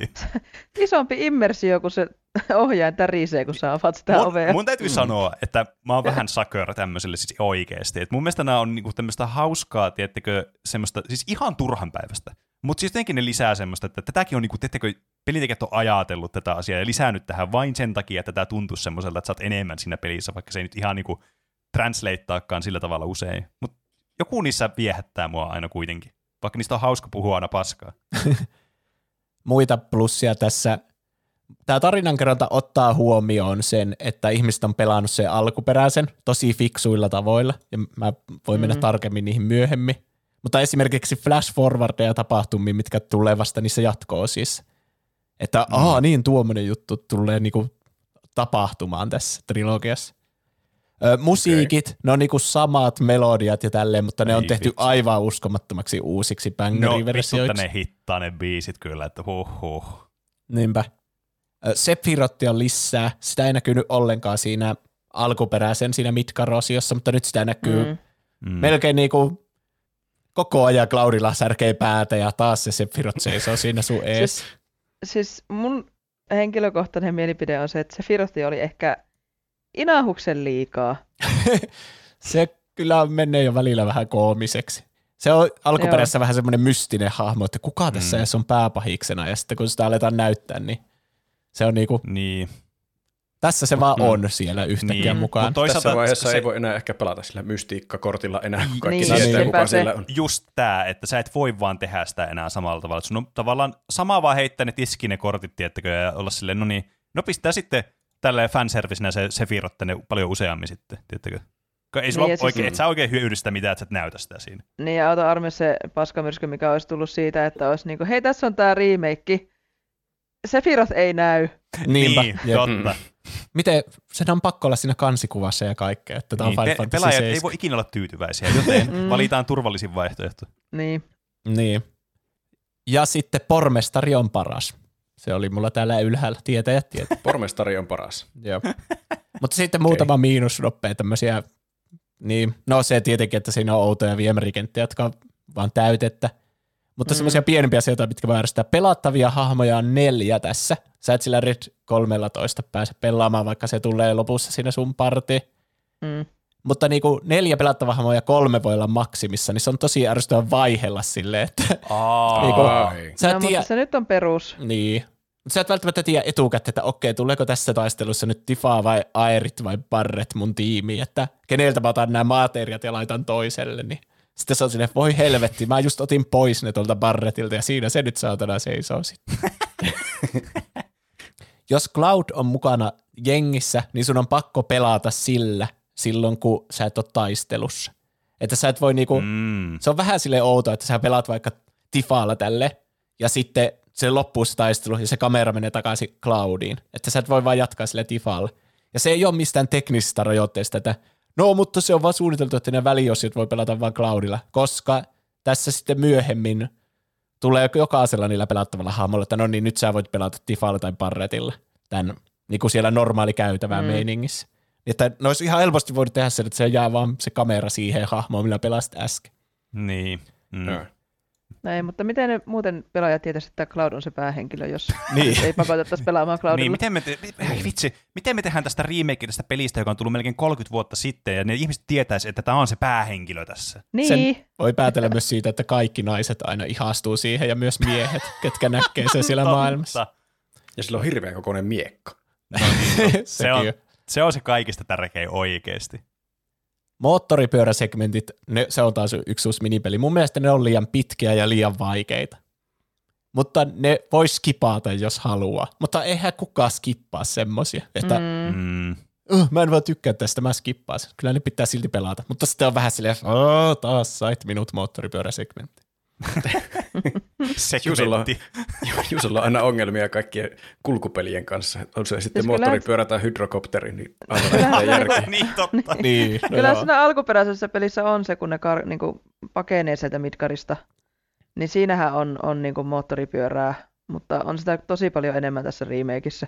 Siis tässä on se kokonainen uusi hahmo, se, mikä mä en muista nyt sen nimeä, mutta semmoinen anime-hahmon näköinen, joka on joku Cloudin vanha työkaveri, ja se tulee semmoisella moottoripyörällä silleen, no niin, nyt on jotain kilpaa Cloud, ja sitten niillä on semmoinen oma boss battle niillä moottoripyörillä. Joo. Se oli Siis kyllä, kuulostaa aivan eeppiseltä. Mitä te siis se, on oli, se oli hienon näköinen, se oli hienon näköinen, mutta... Ahaha. Joo. Ja- Ja sitten tässä ei riitä se, että sä voit tilata hissin painamalla kolmiota tälleen ding, vaan se pitää aina painaa pohjassa, mikä on vähän semmoinen ärsyttävä. Niin, toi on sama kuin Mm. just ne että paina ka- R2 ja L2 pohjassa, kun avaat tämän ison oven kaksi sekuntia. Niin, paitsi tässä on semmoinen kohta, missä Aerit yrittää heittää yläfemman sun kanssa, ja se on silleen, hei Cloud, heitetään femma. Niin silloin siinä tulee se, että pitää painaa ihan hitoon kauan kolmiota pohjassa, ja Cloud nostaa sen, sen käteensä niin kuin silleen tosi, tosi hittaasti sille näin. niin se tuntuu oikeasti sille niin kuin fyysisesti vaivalloiselta sille Cloudille heittää yläfemma. Niin se niin kuin gameplay ja tarina yhdistyy siinä aivan täydellisesti. Öö, Ennen kuin mä spoilaan tämän koko peliin, niin mä haluan vielä sanoa, että Rebirthin arvostelut on nyt tullut. mm, Se on erittäin hyvä peli, kuten me veikattiin. Me veikattiin siinä odotetuimmat pelit osiossa näin, että mä sanoin, että Metascore on 92. Roope sanoi, että se on 88 ja Pene sanoi, että se on 91. Eli kaikki oltiin silleen odotettiin, että uu, tästä tulee parempi kuin siitä alkuperäisestä mm. niin halusin mainita vielä tässä jaksossa, että Metascore on 92, eli minä sain sen täysin oikein. Oho. Se on kyllä. Eikö se ole myös, eikö 93, onko 93 su- isoin Final Fantasy score, mikä on saanut, yli Final Fantasy 9, mikä on saanut kaikista isoimman metascore? Mä en kyllä muista ulkoa. Mutta siis kun joka mm. tapauksessa toi on niin kuin, siis toi oli tyyliin parempi kuin se alkuperäinen Final Fantasy 7 niin kuin, noiden peru, niin kuin arvosanojen perusteella. Se on aika uskomatonta kyllä. Hmm. 94 on Final Fantasy 9, neljä, joo. mutta sen jälkeen on 92 arvosanoja esimerkiksi kympillä, kuutosella ja 12. Mm. Mm. että samaa tasoa. No niin, nyt jos ette halua kuulla, miten tämä peli loppuu ja mistä se seuraava peli alkaa, niin voitte skipata suoraan mainoskatkoa. Mutta mä, Mm. vaan, mun on pakko päästä tämä ulos ja kuulla teidän reaktio tähän. Mm. Eli okay. tässä on samaa tarina ja samat tapahtumat kuin siinä alkuperäisessä Midgar-osiossa, paitsi että tässä on semmoisia kummituksia, jota mm. sanotaan whispereiksi. Ja ne vaikuttaa tietyillä tavoilla siihen tarinaan. Muun muassa, että esimerkiksi Cloud on tippumassa sieltä korkealta, sieltä yläkaupungista sinne slummeihin, niin sitten ne vähän niin kuin pelastaa ne haamut sen, että se tippuu sille eikä kuole siinä. Airit yritetään yhdessä vaiheessa niin kuin vangita niiden, mikä se on, Turk, Turkien toimesta. Niin nämä haamut sitten päästään Airitin pakkoon. Eli nämä vähän niin kuin nämä haamut on siellä aina mukana auttamassa, että tapahtumat tapahtuu samalla lailla kuin siinä alkuperäisessä pelissä. Niin, aivan. Yhdessä vaiheessa Sepirot niin kuin vettää miekan barretin läpi. Silleen, no kuole paska, tsh, tästä näin. Mutta Häh? sitten nämä kummitukset tulee, menee sinne barretin sisään ja tsk, tsk, tsk, tekee taikojensa. Ja Barret vaan niinku jatkaa. niin. Ja Barret jatkaa elämäänsä. Joo. Okei. Okay. No niin, eli tässä on tämmöisiä kummituksia, jotka vaan niinku, haluaa, että asiat tapahtuu niin kuin alkuperäisessä. Sie- peli, tämä peli loppuu siihen, että kun Sephiroth on siellä tauntaamassa niitä sen lopputaistelu siellä Shinra Buildingissa sen jälkeen, mm. niin nämä hahmot saa niinku flash forwardeja sen seiskan loppuusta, koska siinä meteoriitti on iskemässä maahan ja se, se ei tuhoa niinku koko maapalloa, mutta se käy niin lähellä, että se aiheuttaa massiiviset tuhot niinku Midgariin ja muuhun siihen planeettaan, että periaatteessa koko ihmiskunta tuhoutuu sen seurauksena. Se ihan viimeinen kohtaus Final Fantasy 7 on se, kun se on niinku 500 vuotta myöhemmin ja siellä on niinku ihmiskunta kokonaan kadonnut ja ne Red 13 näköiset koirat elää siellä ja se on ihan luonnon peitossa. Eli periaatteessa tulee semmoinen valtava katastrofi, joka pyyhkäisee ihmiset pois maapallolta. Oho, mä en tiedä, että siinä on noin tommonen niinku tavallaan tommonen jännittävä loppu tuossa pelissä. Wow. Joo, tämä tuli itsellekin aivan yllätyksenä. No niin, niin sitten tässä pelissä ne on silleen niinku, että ei me voida antaa tuon tapahtua ja Sephiroth ei saa kutsua sitä meteoriittia, että mitä me teemme. Ja sitten ne niinku päättää alkaa taistelemaan niitä kummituksia vastaan, että nämä on näitä kohtalon vartioita. Näitä, miksi niitä sanotaan joksikin. No, jotenkin, mä en muista sitä termiä, mutta jotenkin, että nämä on ne, jotka pitää kohtalon niinku paikalla, että se on Mm. mm. Niin siis niinku ne oikeasti ihan niin tarinan Joo. sisälläkin Joo, oli kyllä. semmoisia kummituksia, jotka yritti laittaa Joo. takaisin Niin. raiteilleen Joo. aina sen tarinan. niin sitten ne päättää alkaa taistelemaan niitä vastaan. Ja siitä tulee se klimaattinen lopputaistelu, kun nämä kummitukset yhdistyy semmoiseksi jättihirviöksi, joka muistuttaa semmoista niinku Kingdom Heartsin semmoista Dark Sidea suunnille. Mm. Ne taistelee sitä vastaan. Se tuhoutuu, Se- push, kaikki kummitukset kuolee ja taivaalta leijailee semmoista ö, valopisteitä ja muuta. Ja sitten nämä on silleen, niinku, että, että noin, nyt me tuhosimme kohtalon, että nyt ei voi niinku yhtään tietää, mihin tämä lähtee seuraavana tämä tarina tästä. Mm. Että Mm. nyt on niinku, kohtalo on avattu ja ö, tuleva tie on niinku sininen taivas, jossa voi lähteä minne tahansa. Ja sitten se ihan viimeinen teksti, mikä siihen tulee, on, että the unknown journey will continue, tai joku tommonen. Mm. Ja sen lisäksi Zack herää henkiin. Se, joka Aivan. kuoli Okei. siinä alkuperäisessä aikajanassa. ja mistä ihmiset aina silleen, että hei, mik, miksi Claudilla on mustat hiukset? Niin, jep. Mm. että se on niinku kans ollut tämän kohtalon toimija, että se kuoli siinä. No se periaatteessa on siinä Crisis Coren lopussa, mutta se näytetään myös siinä Seiskassa. Se kohta, missä se kuolee. Niin nyt se on Mm. niinku her- hengissä. Että nyt tästä haarautuu niinku ihan erilainen aikajana sitten tämän remakein jälkeen, missä sitten voi tapahtua taas jälleen mitä tahansa. Eli sekö ei tästä eteenpäin enää noudattele ollenkaan sitä alkuperäistä peliä? No kyllä se varmaan noudattelee, siis jonkin Noudattelee. verran sitä että alkuperäistä peliä, mutta tarinan kannalta voi tapahtua varmaan useita erilaisia Mm. asioita.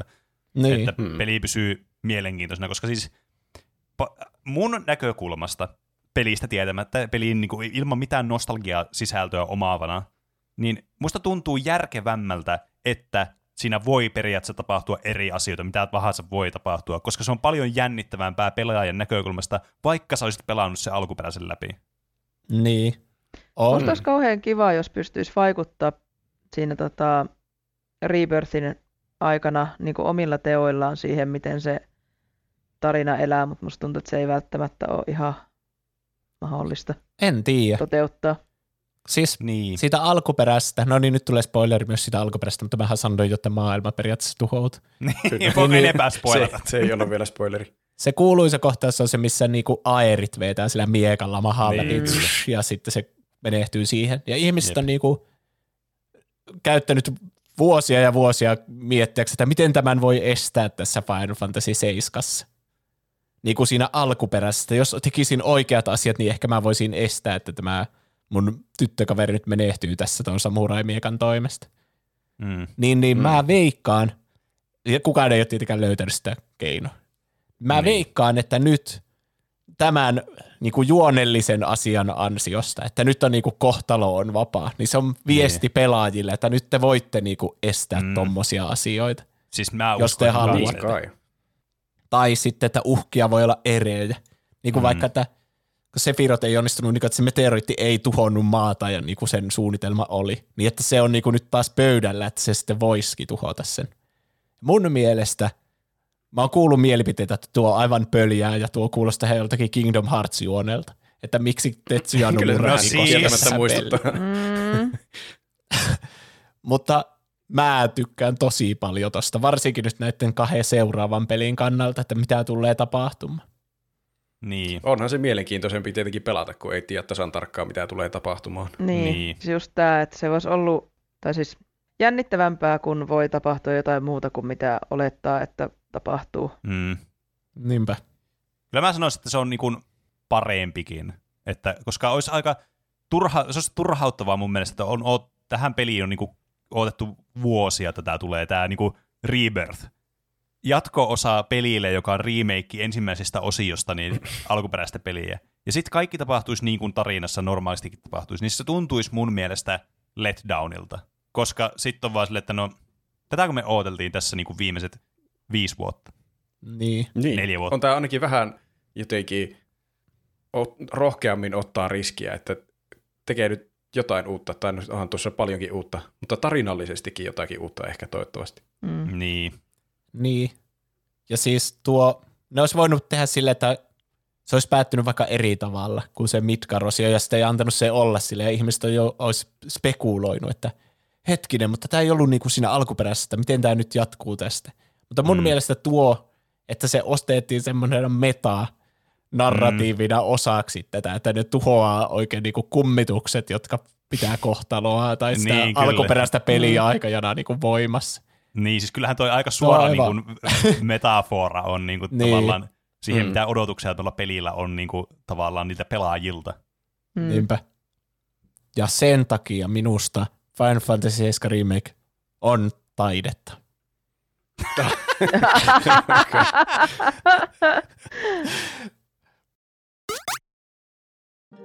Oletko kyllästynyt elämään pragmaattisen tylsästi tyhjässä nyhuisessa asunnossasi? Kaipaatko elämääsi väriä, tunnetta, taidetta? Meillä on sinulle juuri sopiva tuote, Taideboksi. Taideboksilla saat elämääsi taatun taiteellista taidetta, luotettavan säännöllisesti kestotilausmenetelmällä. Alkaen 15,90 euroa kuussa voit tilata kotiisi taidetta joka kuussa. Standard-taidepaketilla saat kolme taidetta koettavaksesi.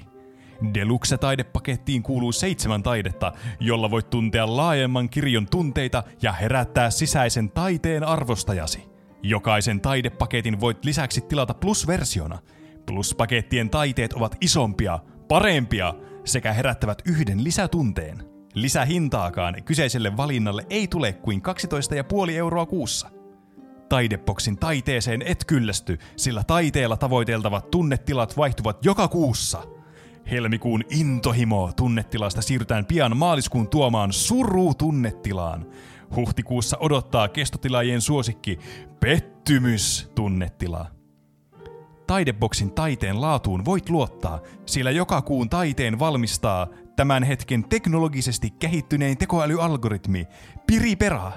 Piripera tuottaa tutkitusti, objektiivisesti hienointa taidetta, joka vaikuttaa taiteen kokijaan voimakkaammin kuin minkään muun palvelun tarjoajan taide.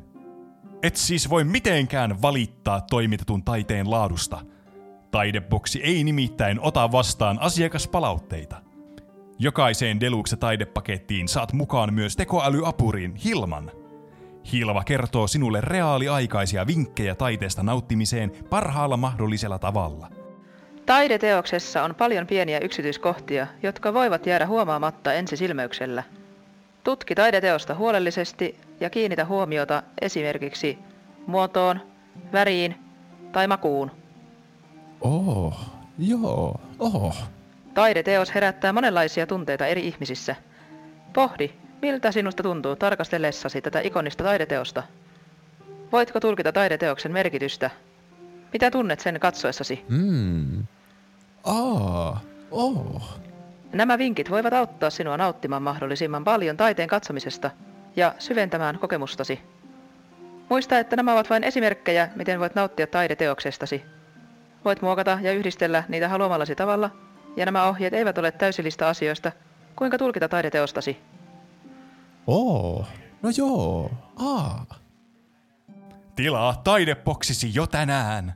Taideboksi. Taidetta kotiovellesi.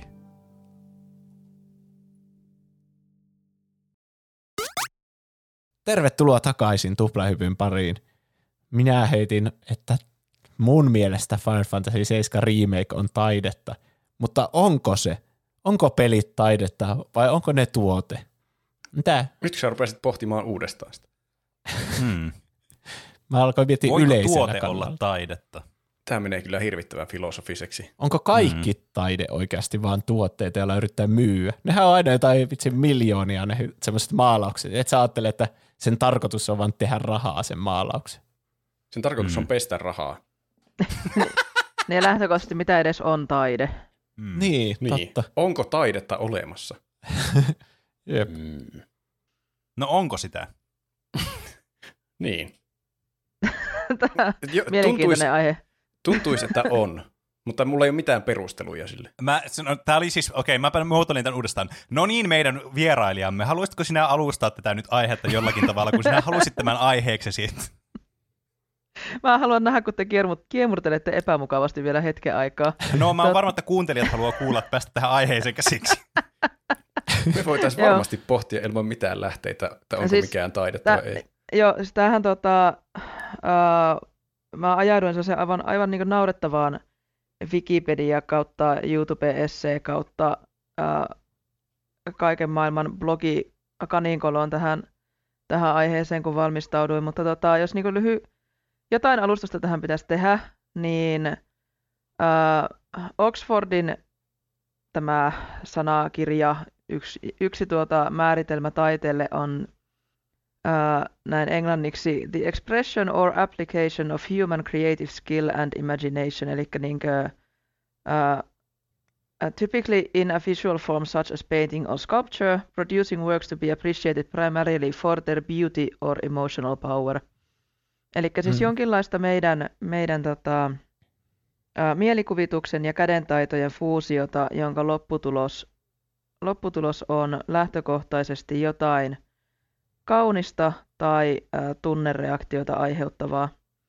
Ja tämähän on, on tota, todella iso kysymys edes, että mitä taide on ja sitten, että mikä, mihin, mihin tuota taiteen alakategoriaan mikäkin asia kuuluu, kun niitä alakategorioitakin on miljoona ja kukaan ei ole oikeastaan tullut vielä sellaisen niin kaikille kelpaavaan lopputulokseen siitä, että mikä on taidetta ja mikä ei. Mm. Et oikeastaan mm. tämä koko aihe on ihan tänne pasee, koska siis periaatteessa mikä tahansa voi olla taidetta, jos sen vaan niin kuin, sanoo, että tämä on taidetta. Mä muista kukahan niin. se jantteri oli, joka oli siis jonkun tällaisen bideen laittanut vai jonnekin pedestaalille ja sanonut, että tässäpä on taideteos. Niin. niin.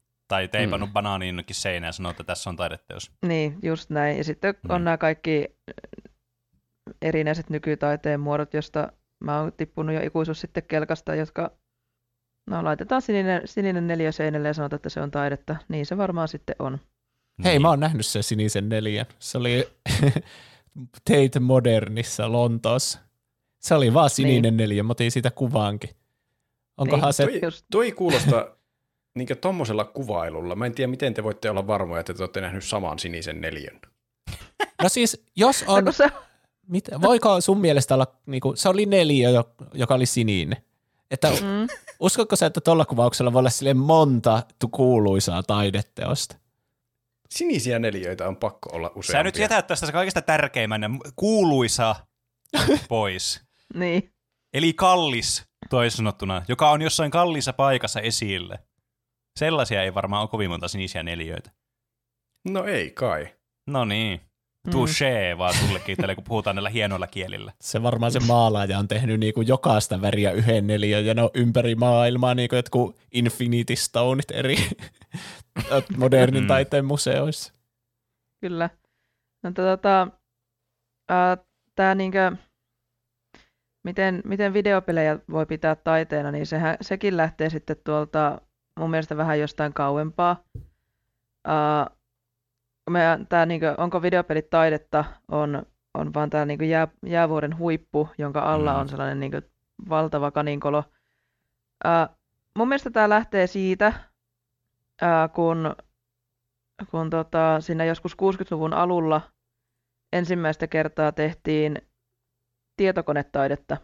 Eli mm. se, se on niin kuin, tietokonetaiteen kriteeriot, mikä tahansa taiteen muoto, jossa tietokonetta on käytetty sen taiteen tekemisessä – ja videopelit tavallaan kuuluu tähän, jos niinku, mm. kun antaa sen mm. olla mahdollisimman laaja. Niin. Ja tämä tietokonetaidehan alkoi joskus niinku 60-luvulta alkaen, ja silloin ensi alkuun siellä oli nämä ne oli lähinnä siis jotain tiedemiehiä ja insinöörejä, jotka sitten, joilla oli pääsy tietokoneisiin siinä mm. vaiheessa. Ne rupesi sitten käyttämään niitä tietokoneita siihen, että ne generoi kuvia tietokonetta käyttäen. Mm. Ja sellainen 60-80-luku, niin siinä välissä tämä tietokonetaide otti vähän tuulta siipiensä alle ja yleistyi taidemuotona ja tuli jopa sen niin näyttelyitä, jossa, jossa tota oli tietokone generoitua taidetta.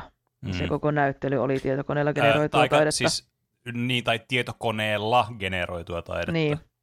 Koska siis, niin, koska se niin. kuitenkin, niin siinä ne joutuu itse niin kuin, manuaalisesti tekemään sitten sen tavallaan lopputuloksen. Ne niin. itse niin tai ainakin kooda, koodaamaan sen, että tämän, tämän proseduurin niin. mukaisesti teet, teet näitä täpliä niin, tai kyllä. mitä ikinä onkaan. Et ei ole samanlaista kuin toi AI-taide tietenkään nykyään. niin, kyllä, ja, joka täällä siis taas... puhdasta plagiointia vaan niin, käytännössä. Niin, täällä Tosi taas hienostuneilla algoritmeilla. Kyllä. Mulla tulee no, mieleen tota... jotkut vanhat näytösäästeet, jossa menee niitä putkia, että nyt on tämmöistä digitaalista mm. taidetta tässä. Niin, mm. kyllä. Ja tästä niin kuin, tietokonetaiteesta silloin sen alkuvaiheessa, niin ehkä se isoin juttu oli joskus aikanaan joka ehkä tähän, tähän aiheeseen linkittyy, on toi, kun Andy Warhol teki taidetta käyttäen siis Amigaa. Mm. Ja se oli Mm. Amiga joku mainoskampanja, jossa otettiin Andy Warhol ja Amiga ja sitten Warhol teki jostakin näyttelijähtäristä, jonka nimeä nyt en enää muista, niin kuvan. Mm. Se oli jotenkin tosi hieno juttu. Ja no Warholla nyt on niinku pop-taiteen isoimpia nimiä, niin kuin kaikki varmasti tietää. Joo, Oulussa Kyllä, joku kyllä. Andy Warhol-näyttely. Mm, Vanha kunnon Niin. Andy. kyllä.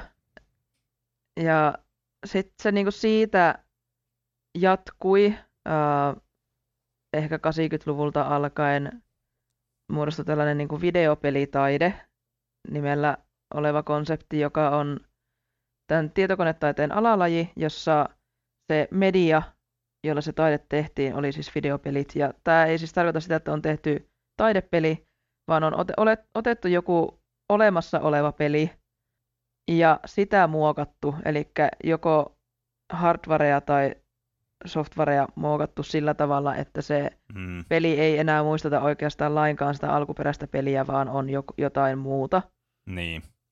josta, Aha. josta sellainen niin iso, iso tota, tunnetuin ehkä on, on tämän ää, Cory Archangelin tekemä Super Mario Clouds, joka on siis videoinstallaatio, jossa on otettu Super Mario Bros. peli, ja se on modattu se peli siten, että kaikki muut assetit, paitsi se sininen taivas ja ne valkoiset pilvet on poistettu.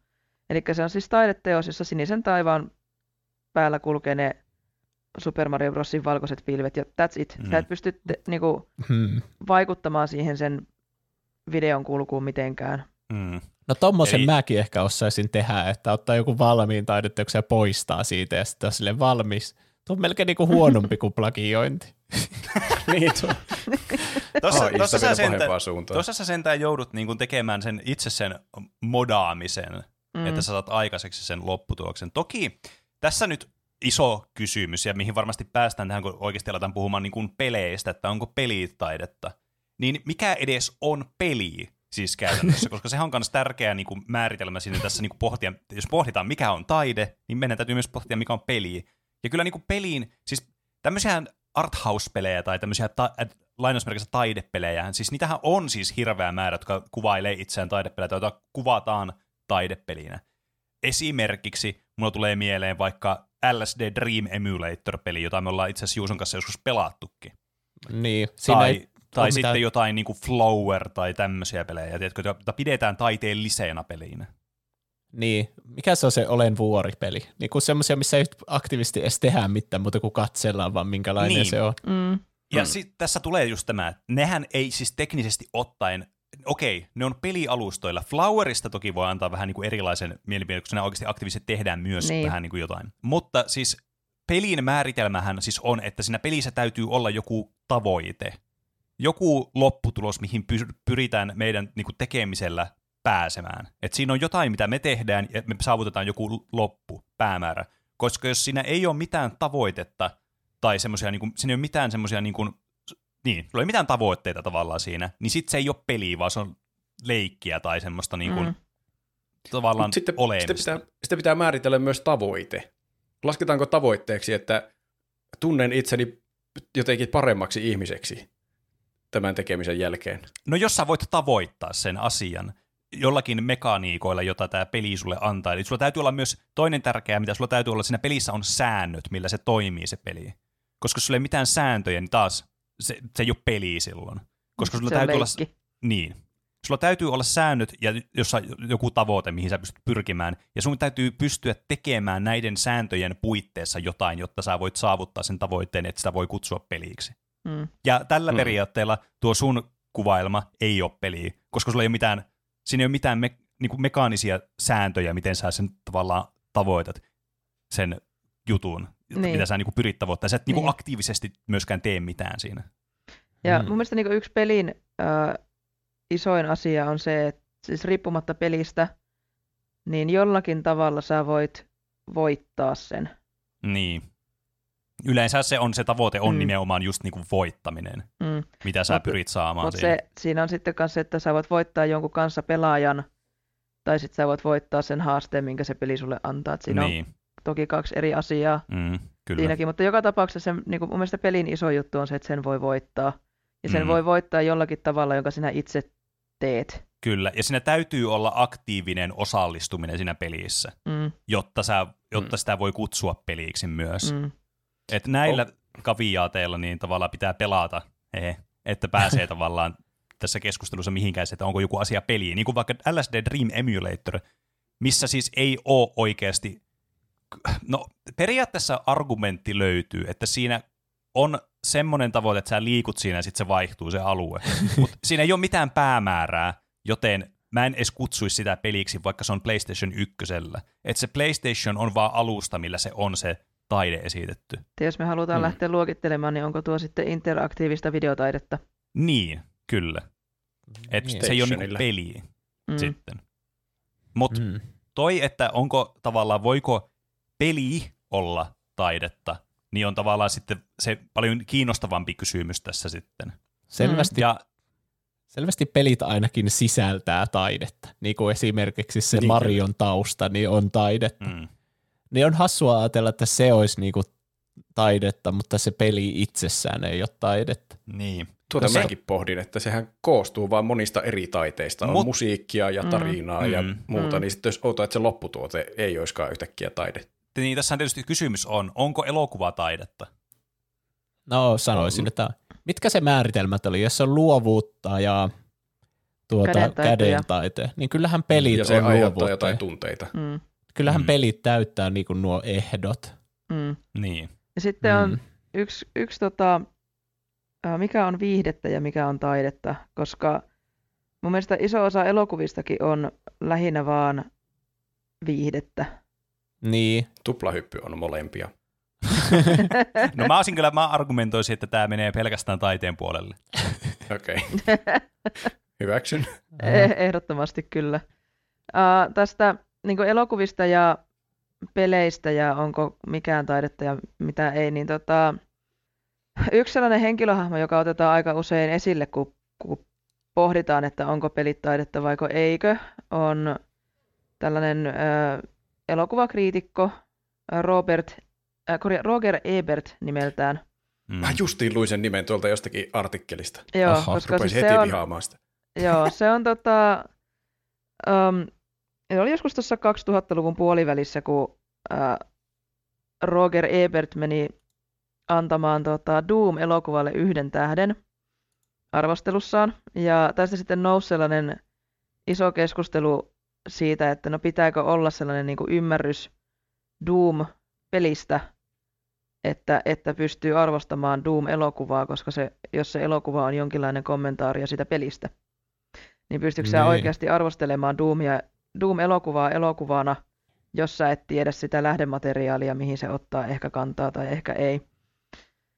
Niin tästä sitten lähti liikenteeseen tällainen uh, useiden keskustelujen ja blogipostausten sarja, jossa tämä Ebert uh, aika tiukasti argumentoi, että, että niinku peli lähtökohtaisesti ei voi olla taidetta nimenomaan johtuen siitä, että pelin voi voittaa. Hmm. Koska tämän Ebertin ajatus siitä on, on se, että niinku taide on kokemus, jonka taiteilija on luonut. Ja se, että joku sen kokemuksen vastaanottaja pystyy vaikuttamaan siihen kokemuksen muotoon, niin se sitten syö sitä taiteilijan alkuperäistä ajatusta. Toi on kyllä, siis, miettimään toi on siinä- kyllä just tommonen kommentti, että sä vaan kerjät verta nenään. niin. Mutta mä, Ja myös pelit on puhuttiin, että mikä on peli.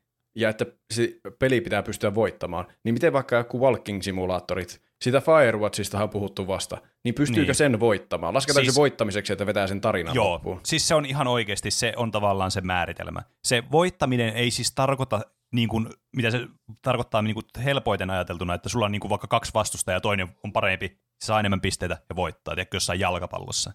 Vaan se Mm. voittaminen on vaan niin kuin yksi tavallaan tapa ilmaista se asia, että okei, sulla on alku ja sä pääset sinne loppuun ja se on se sun loppupäämäärä ja ten, sen jälkeen sä niin kuin voitat sen pelin. Mutta tällä periaatteellahan sä voitat myös elokuvat. että sä katsot elokuvan alusta Niin. loppuun asti, niin sä voitat sen elokuvan. Koska se voittaminen, se ei ole tärkeää se voittaminen niin kuin siinä mielessä, että se on nimenomaan semmoinen, niin kuin, mitä me käsitetään voittamisena, sille, että sulla on ka- kilpailu jonkun kahden instanssin välillä. Koska se on yleisesti ottaen on se, että sä niin kuin, kun sä pelaat pelejä, jotka vaikka Walking Simulator esimerkiksi, niin sähän pelaat sitä peliä vastaan, että sä niin kuin pääset sinne loppuun. Et siinä niin kuin, sun, sun kamppailu on aika, tiedätkö, äh, sille niin kuin, hyvin sille abstraktia siinä pelissä. Mm. Mm.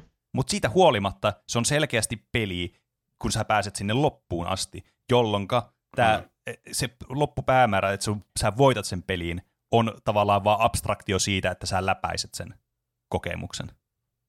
Mä en tiedä, voiko elokuvaa voittaa samalla tavalla kuin pelin. Pelissähän pitää kuitenkin jotakin inputteja laittaa sille, että se Niin. etenee mihinkään, Mm. koska elokuvassa Kyllä. voi painaa play-nappula ja sitten lähteä vaikka kahville. Siis niin, Niin. niin Mm. kyllä, jep. Se on tietysti totta, että siinä niin. Niin. Niin kun, se pelin tärkeä olemus on juuri se, että sä, niin kun, sä oot aktiivinen osallistuja siinä toisin kuin elokuvassa. Entä? Mutta entä Bandersnatch esimerkiksi? Onko se peli vai elokuva? Niin. Vai onko se interaktiivinen elokuva? Tämä on tosi Niin. hauska keskustelu, koska nämä kaikki sitten ennen pitkään jossain, jossain tasossa vaan niin soljuu toisiinsa, että Niin, missä kyllä. toinen Ja- alkaa ja missä loppuu. Ja siinä alkaa tässä alkaa myös huomaamaan sen todella nopeasti, että nämä on täysin veteen vedettyjä nämä, piir, niin kuin nämä erot. Ja näillä ei oikeasti, siis me vaan niin kuin, me muodostetaan pienistä asioista kokonaisuuksia, joita me kutsutaan tietyksi asiaksi, mutta kun me aletaan katsoa näitä yksittäisiä pieniä asioita tässä kokonaisuuden sisällä, me huomataan, että nämä on hyvin samanlaisia keskenään. Niin kuin vaikka esimerkiksi interaktiivinen media-elokuva versus sitten Walking Simulator. Kuinka paljon näissä on sitten konkreettisesti eroa? Ei ihan hirveästi silleen niin kuin teknisesti ottaen. Mm. Niin. Hmm. Jos olisi VRssä tehty joku taidemuseo, jossa sä voit vaan kävellä vapaasti, niin sä et varmaan kutsuisi sitä peliksi, Mm, koska silloin se on, Niin. se on vaan niinku virtuaalinen kokemus, Se on- joka matkii niin, oikean niin. elämän kokemus. kokemusta. kyllä. Mutta entä jos siellä olisi keräiltäviä tähtiä, ja sitten sulla olisi Niin. mittari, että 1 kautta 20. Niin, Olisiko sä se sitä sitten niin peli? tähden, kun sä oot sitä. Nautit se tarpeeksi muuttuu- kauan tästä. Sitten se muuttuu Marioksi. Niin, niin, Super Mario 64. Niin. Niin. Mutta tämä niinku, siis tä- tämä niinku just, että onko joku taidetta, niin tavallaan siis toi on niinku niin periaatteessa typerä konsepti niinku ajatella silleen puhtaasti yhtenä asiana niinku mitään. Koska siis niinku, tavallaan onko, koska siis taiteen muotokin on erilaista, on semmoinen niinku, semmoinen vanhan liiton, tiedättekö, tämmöinen fine art, ja sitten on niinku nykytaide, vaikka esimerkiksi niinku ero, eri asiat Mm. Esimerkiksi, onko valokuva fine arttia vai nykytaidetta esimerkiksi? Periaatteessa sehän on vaan siis yksittäinen kuva yhdestä tilanteesta, mitä nyt vaikka voi sanoa, että niin kuin fine artissa, jos joku on tehnyt jonkun maalauksen, niin se on. Mm. Ja siinä on tavallaan semmoinen sun, vaikka sä otat sen kameralla sen kuvan, niin siinä on silti se mekaaninen toteutus, jonka sä teet, että sä saat sen komposition ja sen kuvan ja sen valaistuksen semmoiseksi, kuin sä haluat. Niinpä, siis noihin kaunotaiteihinsa, tai kaunotaiteisiin, sillä niin kuin historiallisestihan on, on niin kuin luokiteltu maalaustaiteet, veistostaiteet, arkkitehtuuri, musiikki ja runous. Ne on niin kuin ollut ne ö, viisi klassista kaunotaiteen osuutta tai osa, osa-alaa. Ja sitten siellä on ollut sellaisia niin kuin, niin kuin teatteritaiteet ja tanssitaiteet, jotka on ollut aika lähellä sitä, mutta ne ei ole ihan päässyt siihen niin kuin, suoraan sinne kaunotaiteiden ytimiin. Mutta nykyään, kun edetään moderneja aikoja, niin ymmärtääkseni aika usein valokuvaus, elokuvat ja toisaalta myös videon käsittely on niin kuin pääsee, pääsee kaunotaiteisiin. Videon Eli- käsittely. Sano. Joo. Hmm. Tiedätkö, niin kuin Zack Snyderilla on aina joku semmoinen vihreä filtteri siinä. Käsitelty. sanoin, että jos, joku, niin kuin, vide, jos videon käsittely ja fine art niin kuin pistää samaan lauseeseen, niin Snack Snyder ei mahdu tähän lauseeseen mukaan. Mutta siis musta tuntuu, että kaikissa näissä taiteen muotoissa, jopa noissa alkuperäisissä, niin kuin vaikka arkkitehtuuri, on Mm. mm. sama ongelma kuin peleissä, että jos niinku peli tehdään sillä asenteella, että tässä on meidän budjetti ja sillä pitää tehdä nämä voitot, nyt käyttäkää tätä IPtä, Avengersia tai Suicide Mm. Squadia, niin sehän on niinku tuote. Mutta sitten jossakin arkkitehtuurissa mun mielestä aivan täsmälleen sama asia, että no niin, me tarvitaan tämä uusi kauppakeskus, no niin, palkataan, tässä on budjetti, tässä on tämä tontti ja tässä on niinku Mm. tämä rakennusfirma ja sitten Mm. yksi tehtävä vaan, että no niin, suunnittelen näistä nyt se talo. Niin vähän niin kuin, että pelissä, että suunnittelen nyt tämä peli ja sitten tähän näiden Mm. speksien mukaan. Että se on niin. Niin. Niin aika lähellä itse asiassa tuota. Siis toi on Mm. ihan totta, että se just, että vaikka esimerkiksi arkkitehtuuri on niin semmoinen, niin kuin, tavallaan jos sä ajattelet taidetta, tai niin kuin, että no niin, mikä on taidetta, silleen todella niin kuin, yrität vaan niin kuin pureutua semmoiseen perusatomeihin tavallaan, mistä taide koostuu, niin arkkitehtuurissa on myös todella isossa merkityksessä se käyttö, miten sä, tämä käytetään myös usein. Niin. Niin. Ja sillä on usein tuommoisia todella niin kuin, siis pinnallisia tai semmoisia, teettekö, tämmöisiä pragmaattisia käyttökohteita, mihin sä tar- tarvit sitä tavallaan niin kuin, toki siinä on se taiteellinen elementti mukana arkkitehtuurissa, se on niin kuin aika itsestään selvää, kun katsoo erilaisia rakennuksia. Mutta Hmm. tavallaan siinäkin, se tavallaan, mä sanoisin, että se ei niin kuin ole tämä on tietysti mun henkilökohtainen mielipide, mutta siinäkin on niin paljon liikkuvia osia, että sä et voi niinku tavallaan ajatella sitä, että tämä on, tämä on puhtaasti taidetta. Siinä, missä videopelitkin samalla tavalla, sillä on taiteellisia osia mukana, mutta et sä niinku voi olla sille, että oi, tämä on taidetta ja tämä asia ei ole, ja therefore pelit ei voi olla taidetta. Mm. Samalla tavalla kuin mä sanoisin, että arkkitehtuuri ei voi olla taidetta, koska sillä on tämmöinen pragmaattinen näkökulma, että jonkun täytyy olla sillä talon sisällä ollaan- ja se täytyy Mut siis- ostaa. Se Alan kysymys kallistua siihen, että ar- Sano vaan. arkkitehtuuri ei välttämättä ole kaunotaidetta, mutta sitten se menisi kuitenkin käyttötaiteisiin, niinkö? Niin mä alan kallistua siihen, että arkkitehtuuri ei ole edes taide. Koska mi- miksi, miksi se on valittu taiteen lajiksi? Miksi ei vaikka joku ruoanlaitto sitten ole yhtä hyvin taidetta? Tai, tai metsästys? Tai mikä tahansa muu, mitä ihmiset on käyttänyt elämiseen? No jos siihen tulee niinku, arkkitehtuuritaiteesta mieleen semmoiset semmoiset hienot pylväät, mitä jossakin Herkuleksessa, Disney Herkuleksessa näkyy siellä Mm. se on rakennuksissa. veistostaidetta sitten se. Se on No elokuva. mitä helvettiä? mikä, mikä se on sitten se No te, arkkitehtuuri? ajattele sitä temppeliä, sitä koko temppeliä vaikka. Niin, Niin. niin. niin se Mut on siis aika jos- hieno. Mutta arkkitehtuurissakaan se pointti on se, että se, niin kun, se rakennus, minkä sä teet, on kaunis, jos se niin kun, palataan siihen al- ihan alun määritelmään, että sitä asiaa arvostellaan lähinnä sen kauneuden Mm. vuoksi. Ja noissa kaunotaiteissa kanssa yksi sellainen niin historiallisesti tärkeänä pidetty aspekti on se, että se on lähinnä lähtökohtaisesti yhden ihmisen tekemä tuotos. Niin kuin vaikka Mm. joku maalaus, niin se on se joku vanha mestari, joka sen on, on sitten niin itsekseen tehnyt, tai joku ää, sinfonia, niin sehän on vaikka jonkun esim. Beethovenin tehnyt. Niin. Et siinä on se yksi tyyppi, joka sen tekee. No Joka, siis- Mm. tässä on tärkeä, se on se yksi ihminen, joka on suunnitellut sen. Se, ei ole, se on Niin. eri asia kuin se tekeminen, koska et sä, ei se arkkitehti sitä vitun taloa, tätä temppeliä Ei niin. rakenna. ei, Ei, niin. se, ei se Beethoven niitä kaikkia instrumentteja sille soita.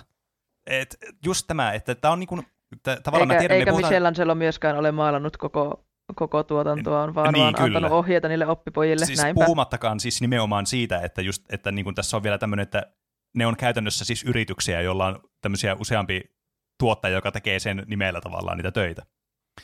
Jos ajatellaan tälle nykypäivän niin kuin, vertauskuvilla. Ja tässä tietysti ei, me nyt, ei mitään järkeä alkaa miettiä, että onko niin kuin, pelit niin kuin, tämmöistä niin kuin fine arttia, koska siis fine artti on niin tommonen niin kuin, tavallaan vanhanaikainen käsite Mm. muutenkin. Mm. Mutta siis jos miettii niin kuin nykytaidetta, mikä siis käs- käsittää hirveän paljon enemmän niin kuin taiteen lajeja ja enemmän tämmöisiä niin kuin medioita, miten, minkä kautta tehdä taidetta tai tuottaa sitä, niin mun mielestä on aivan itsestään selvää, että videopelit voi olla taidetta, mutta ei niiden tarvi olla. Ja samalla tavalla tämä argumentti toimii myös, että jos sä oot silleen, että no jos niitä ei tarvi olla, niin ei niin sitten ole taidetta. Mutta onhan vaikka, siis jos ajatellaan, että kirjoittaminen on tällä ajateltu, niin kuin vaikka jos sä kirjoitat jonkun tarina, että se on niin kuin taidetta, tiedätkö? Kirjailijat tekee taidetta. Mm. No se kirjailija kirjoittaa sen ostoslistaa, onko se taidetta? Et tavallaan, et, et sä voi, et tässä täytyy niin kuin ajatella sitä niin kuin tuotetta itsessään kanssa, niin kuin, että mikä, onko se taidetta vai ei. Että täteen, että sä voi niin kuin tehdä koko genrestä tavallaan, että onko tämä taidetta vai ei, niin kuin yksilitteisesti. Liittyisikö se siihen käyttötarkoitukseen sitten, että jos sä huviksesi niin kuin nautit jostakin, niin onko se silloin taidetta? Mun mielestä se on silloin ainakin enemmän taidetta kuin että sitä vaan tarvitaan muuten vaan sitä asiaa maailmassa ja sitten se täytyy jonkun tehdä. Että jos No. no. joku tekee niin aivan taiteen vuoksi sen, että siitä, siitä ei ole sinänsä mitään hyötyä yhteiskunnalle muuta kuin vaan tuommoista nautintoa. Niin, no mutta siis Mä, mä haluan välttää tätä, että mistä on hyötyä yhteiskunnalle väitteen, koska me voitaisiin siis tuhota kaikki taide tällä, että mistä ei ole hyötyä yhteiskunnalle, me edetään tämmöisessä nihilistisessä maailmassa. No, mutta sehän nimenomaan on yksi, yksi asia, minkä takia taidetta arvostettiin ja minkä takia taiteilijoita arvostettiin aikaisemmin, oli juuri se, että taiteen ja niin, niin ikään myöskin siis taiteilijoiden juttu oli se, että niiden ei tarvinnut tehdä mitään hyödyllistä, vaan ne pystyi keskittymään siihen niin, niin kuin kauneuden ja elämysten hmm. rakentamiseen. Ja se, Joita sen takia, siis... niin joita pelit siis erinomaisesti pystyy tekemään. Ja niin kuin jos sitäkin ajatellaan, että no niin, täytyykö olla yhden ihmisen tekemään? No ei tarvi olla. Voi olla. Esimerkiksi onhan paljon yhden ihmisen tekemiä tuotoksia. Mun mielestä loistava esimerkki. Papers, Please vaikka on semmoinen peli, jota voi, jossa on todella semmoinen, mitä se haluaa niin kuin, tuoda sulle pelaajalle, niin kuin semmoista tunnelmaa, luoda, kertoa sulle tarina. Tarinan kerronta on iso, tär- iso tärkeä osa peleissä ja sitten sitä niin kuin luoda sitä tunnelmaa sillä omalla niin kuin mekaanisella suorituksella, millä se on tuotettu se peli ja millä se on niin kuin suunniteltu. Että sä oot se rajavartija, sä oot niin kuin todella pintapuolisen ja pienin niin kuin askelin tai pienin niin kuin piirtein pystyt, sun pitää niin kuin tehdä päätöksiä, vaikeita päätöksiä sun oman edun, myös sen toisen mahdollisen edun niin kuin arvioimiseksi, että mitä sä teet. Et tavallaan, se on yhden ihmisen tekemää ja mm. se on mm. niin kuin, tavallaan, sitä voisi kuvailla kuitenkin siis todella niin kuin taiteellisena kokemuksena monellakin tavalla. Ja nimenomaan mun mielestä peleissä taiteellisuus on myös sitä, että miten se on tuotettu ja minkälainen se on se, niin kuin se tavallaan lähestymiskanta siihen peliin. Papers, Pleasehän siis äh, niin kuin summaationa niille, jotka ei ole sitä ehkä pelannut, kertoo tällaisesta imaginäärisestä Itäblogin äh, valtiosta, jonka rajavirkailijana sä niin työskentelet. Ja siinä se, se settinkihän on se, että siinä on ilmeisesti just joku isompi konflikti loppunut jonkun toisen valtion kanssa, mutta se valtio, jonka rajavirkailija sä oot, niin ei ole oikeastaan missään hyvissä väleissä yhtään minkään muun valtion kanssa. Ja sitten se sun tehtävä siinä pelissä on käytännössä päivittäin muuttuvien kriteerien perusteella päättää, että kuka pääsee sisään maahan ja kuka ei. Mm. Ja sitten yrittää löytää sieltä ne, joilla ei ole paperit kunnossa, ne, jotka on vaikka jonkun toisen valtion vakoilijoita, mutta myöskin, ja sit, mutta sitten se, niinku se juttu siinä on se, että siellä tulee sit vastaan kaikenlaisia kohtaloita, että on vaikka joku henkilö, jolta puuttuu joku lippulappu, mutta hänen puolisonsa on siellä valtiossa, jonka rajavirkailija sä oot, niin joudut miettimään, että no päästäksä sen läpi vai et. Ja sitten nämä, se, ne päätökset, mitkä sä teet siinä pelissä, ja kuka pääsee ja kuka ei, kuten myöskin ne virheet, mitä sä teet, koska ne sun kriteerit muuttuu koko ajan ja ne on ihan mielipuolisia välillä. Vaikuttaa suoraan siihen, miten sen sun pelaavan henkilöhahmon perhe esimerkiksi pystyykö ne maksaa siitä omasta, omasta asumuksestaan vuokraa, saako ne ruokaa. Otatko sä vastaan lahjuksia sen takia, että sä pystyt sillä turvaamaan sen sun oman perheen hyvinvoinnin. Mm. Ja tämä tuon Papers, Pleasein tarkoitushan on, on niinku herättää empatiaa siinä pelaajassa. Aha, tunne, näitä niinku herättää niinku tunteen. niin. Mm. Check. Ja, ja se tota, ää, luokitellaankin tällaisen niinku empatiapelien kategoria alle, joka on taidepelejä. Mm. Mä, mä, ja. mä oon ehdottomasti kyllä myös sitä mieltä, että pelit voi olla taidetta. Mutta mä haluan tuhlata elämäni turhaan kysymykseen ja vetää jonkun raja, että mikä peli on taidetta ja mikä ei. Voiko kilpailulliset pelit olla taidetta? Mä alkoin miettiä tosta, että onko lautapelit taidetta, koska jos me aletaan miettiä jotain niinku, no Monopolihan tehtiin sitä varten, että sillä saisi kuvattua sitä, kuinka ne, ne maanomistajat voi ryöstää niiltä kauppialta, vai miten se meni? Mm. niin, kyllä. Mutta sitten jos mietitään jotain vitsin korttipeliä, semmoista, että – niin kuin joku muistipeli tai jotain, niin voiko nyt sitä ajatella, että se on niin kuin taidetta, että oh, tämä on tämmöistä taidetta, kun mä vaan kääntelen näitä kortteja. Taas se sisältää taidetta, koska se korteissa on jotain kuvia, että mm. joku on piirtänyt, niin. mutta onko se niin kuin itsessä se konsepti, jonka joku on keksinyt, tämä muistipeli? Niin. Musta, kos, siis silleen, jos pitäisi niinku pelkistää, silleen niinku toi ajatus tuon, niinku, tää vastaa niinku itse asiassa Juuson pohdintoihin ja Roopenkin pohdintoihin jossakin määrin, että jos peli on tuotettu tavallaan sillä ajatuksella, että siinä on, haetaan semmoista niin kuin, että se haluaa, sitä ajatellaan niin kuin aktiivisesti, että me tehdään nyt tämmöinen taideasia tästä, niin mun mielestä se on automaattisesti Mm. melkein niin kuin silloin taidetta. Koska se taiteen pointti on se, että sulla on joku tietty sanoma, mitä sä tuot esille sillä sun tietyllä tavalla. Että se on niin kuin sä aktiivisesti yrität tuoda sitä sun pointtia läpi sillä taiteen muodossa. muodossa. Mutta tietenkin tämäkin herättää sitten sen vaikein kysymyksen, että jos, okei, jos mun ensisijainen motivaattori on vaikka tehdä tämmöinen selviytymiskauhupeli, jossa on taiteellinen niin kuin, semmoinen puoli siinä, että se haluaa kertoa jonkun tarinan, mutta mä en aktiivisesti ajattele sitä taiteena, onko se silloin taidetta? Että tavallaan tässäkin la- valitettavasti tämä raja, tää vesi, tämä raja vesittyy tässä tosi kovasti kanssa. Mm. Mutta voiko olla ta- kilpailullinen taidepeli, niin mä sanoisin, että voi olla. Mä en tiedä, onko sellaisia hirveästi, tai mitä mä tietäisin, Mm. mutta mä voisin sanoa, siis mä aika luottavaisesti voisin sanoa, että mä voisin kuvitella, että sellainen voisi olla. Hmm. Niin, musta niinku, tuntuu myös, että sellaista peliä ei ole vielä olemassa, joka olisi kilpailullinen taidepeli, mutta Mutta mitä se sitten se- vaatii? liittyyköhän se tämä siihen, Joku League of Legends olisi vaikka taidetta. se on liittyykö, varmaan se intention koska se, nimenomaan, mistä, mistä tota Pene puhuu, Mm. että et niinku sen, jos, jos se asia on tehty sillä ajatuksella, että se pointti on, on niinku herättää joku tunnereaktio, niin kuin vaikka just Papers, Pleaseissä on tarkoitus, että se herättää tunnereaktion, tai sitten ää, se peli on rakennettu sillä tavalla, että se niinku elevoi jotain, jotain visuaalista aspektia, Mm. niin silloin siinä on se taiteellinen intentio, Niin.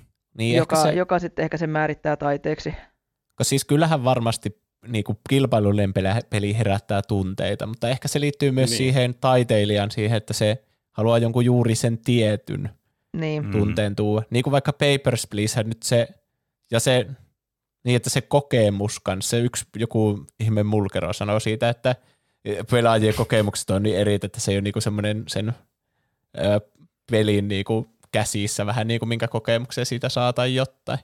Mutta niin Papers, se, Petti, yksi heittohan oli se, että kuvitellaan vaikka joku Romeo ja Julia, että kuinka sitä koko hommasta menee täysin pointti, jos sen pystyy muuttaa sen lopputuloksen, mutta niin. Mutta se on taas uusi kokemus. Tai niinku tuo, Niin se on hirveän Niin. jotenkin lyhytnäköisesti ajatella. se on oma kokemuksensa niinku Papers, Pleaseissä niinku joutua miettimään, että päästänkö mä tämän läpi tästä Niin. rajalta vai Mm. en. Niin se on Mm. niinku se kokemus, että sä joutuu Niin. edes miettimään sitä. Koska eihän sun tarvi miettiä sitä periaatteessa. Niin. Sähän voit vaan toteilla ohjeita täysin niin kuin välittämättä tavallaan siitä niin kuin narratiosta tavallaan, mitä, se, mitä pelissä on, ja siitä tunnelmasta, mitä se yrittää välittää sulle. Mutta ei se tarkoita, että se peli ei olisi siitä se taide, vaikka se sun kokemus voi olla semmoinen tosi niin kuin epätaiteellinen siinä mielessä, niin kuin, jos ajatellaan. To- Tos, siinä tulee ainakin semmoinen tietty tunne, mitä tällä haetaan, tällä koke- kokemuksella. Mm. Mutta Mm. mm. sitten vaikka jos joku muistipeli, että joko sun kokemus voi olla, jes mä oon mahtava, tai sitten, että mulla on ihan paska muisti. Tai sitten jalkapallossa vaan, on- sun kokemus voi olla se, haha, me murskattiin tuo vastustajajoukkue. Tai sitten, voi ei, mulla tuli verta nenästä, kun joku heitti rajaheiton suoraan mun naama. että se kokemus on niinku ihan herran hallussa tavallaan, eikä sen pelin kehittäjän hallussa. Niin, Ehkä Mm. sillä on vaikutusta siihen, että onko se taidetta Niin. vai ei. Kyllä. niin mä väittäisin. Ja siis peli voi olla Mm. myös taidetta niin kuin siitä huolimatta, että sä et lähde tekemään niin kuin peliä sillä ajatuksella, että mä haluan nyt tehdä tällaisen pelin, jonka tarkoituksena on herättää tunteita X, Y ja Z.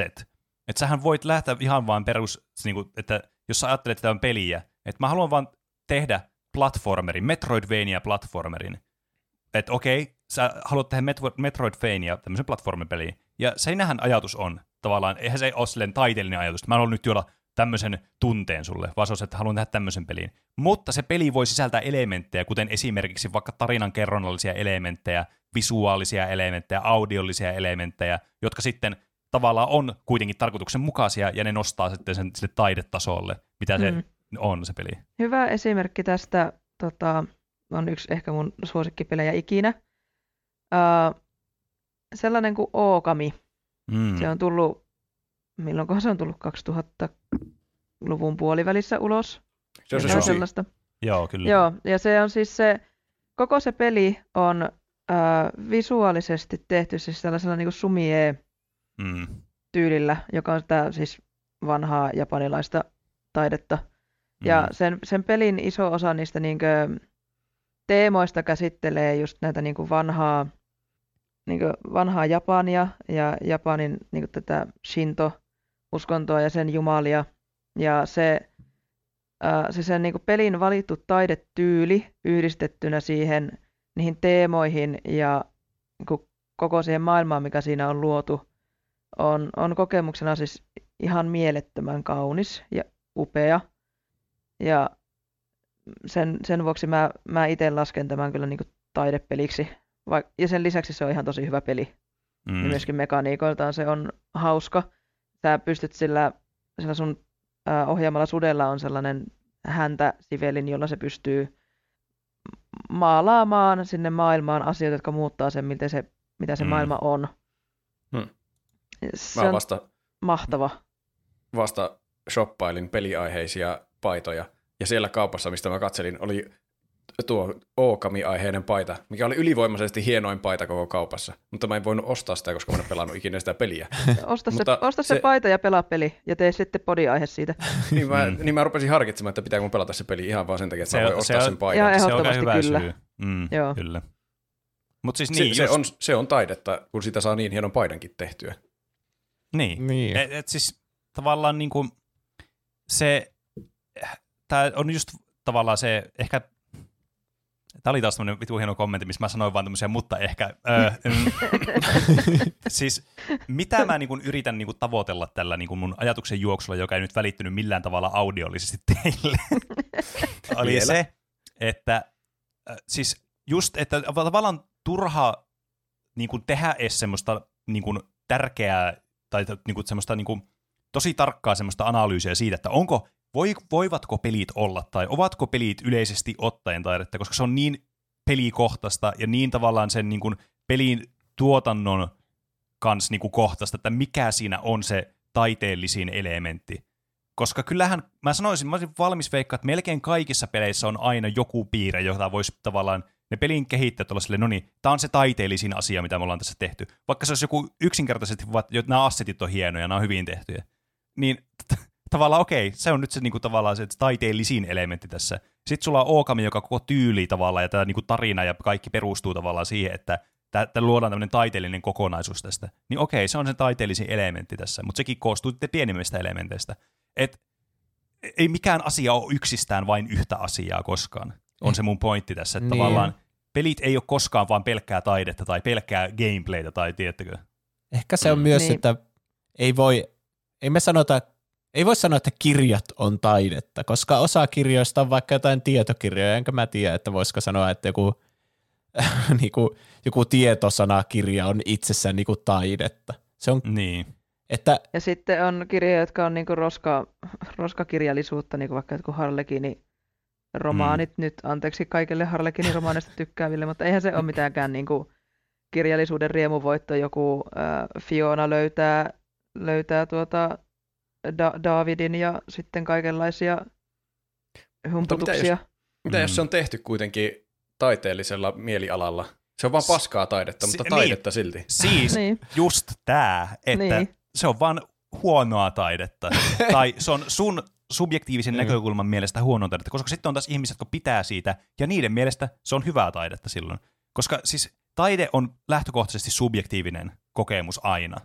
Et sä voit tehdä objektiivisesti jotain taidetta silleen, niin kuin, että no niin, minäpäs nyt, mä nyt kalkuloin tämän optimaalisen taidemä-faktorin tähän mun ju- juttuun, koska se ei ole se pointti siinä taiteessa, vaan se on nimenomaan just se, että sä herätät niitä subjektiivisia tunteita ja kokemuksia siitä asiasta, mitä sä ja, teet. ja just sen takia taidetta on niin mahdotonta määrittää, koska Niin. se, että mikä, mikä on niinku mulle Mm. välittyy kauniina ja hienona tai, tai tunteita herättävänä, niin ei välttämättä sitten Roope sulla näytä yhtään samalta.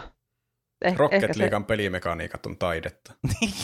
Esim, Häh? siis aivan loistava esimerkki mun mielestä, kuinka niin kuin pelimekaniikassa löytyy myös tämmöisiä niin kuin asioita, mitä pystyy arvostamaan semmoisella tosi, niin kuin, toki mä tiedän, että ta, voi sanoa, että joku on taidetta semmoisella vähän niin kuin tavallaan halvalla tavalla silleen sarkastisestikin, mutta niin kuin on siinäkin tavallaan pointtinsa, että nämä tavallaan samalla tavalla kuin mitä vaikka demotaiteilijat silloin demoskeneessa 80-luvulta alkaen, tai sitten just nämä niin kuin alkuperäiset tietokonetaiteilijat teki tietokonegrafiikkaa tai muuta tämmöistä tietokoneella, niin sinne niinku, sehän mekaniikkahan niinku tuottaa sen lopputuloksen, niin samalla tavalla pelimekaniikka tuottaa sen jonkun lopputuloksen, jota Roopen silmissä, Roope ajattelee tätä taiteellisena, että tämä on taidetta, mm. miten tämä niinku toimii tällä tavalla. Mm. Mm. Mä alkoin miettiä, että jos olisi kilpailupeli, jos olisi poistettu kaikki graafiset elementit ja musiikit ja kaikki, siinä olisi pelkät mekaniikat, niin vois, mm. olisiko se sitten taidetta vai, vai olisiko se vaan semmoinen simulaatio, jossa sä niinku pelaat tavallaan. Niin no, no nyt tuo, tuota mä rupesin miettimään siinä yhdessä välissä. Niin. Ja tästä päästään toisaalta sitten siihen, siihen aspektiin, mikä, mikä tota, mun mielestä on se pelien ehdoton vahvuus. Kun jokaisella, niin kuin tai taiteen muotoa, koska jokaisella taiteen eri, eri medialla on ne omat vahvuutensa. Just jossain niin. kirjallisuudessa sulla, sä pystyt aika niin kuin suoraan siirtymään jostain maisemakuvauksesta siihen, että mitä se sun päänhenkilön päässä liikkuu, sellaista samanlaista, tiedätkö, niin kuin ulkoisen maailman ja sisäisen maailman ää, linkittymistä on tosi vaikeaa tuoda esiin elokuvassa. Mm. Sitä on mm. yritetty, mutta elokuvat, jossa on se narraattori, tuntuu joskus tosi kömpelöiltä.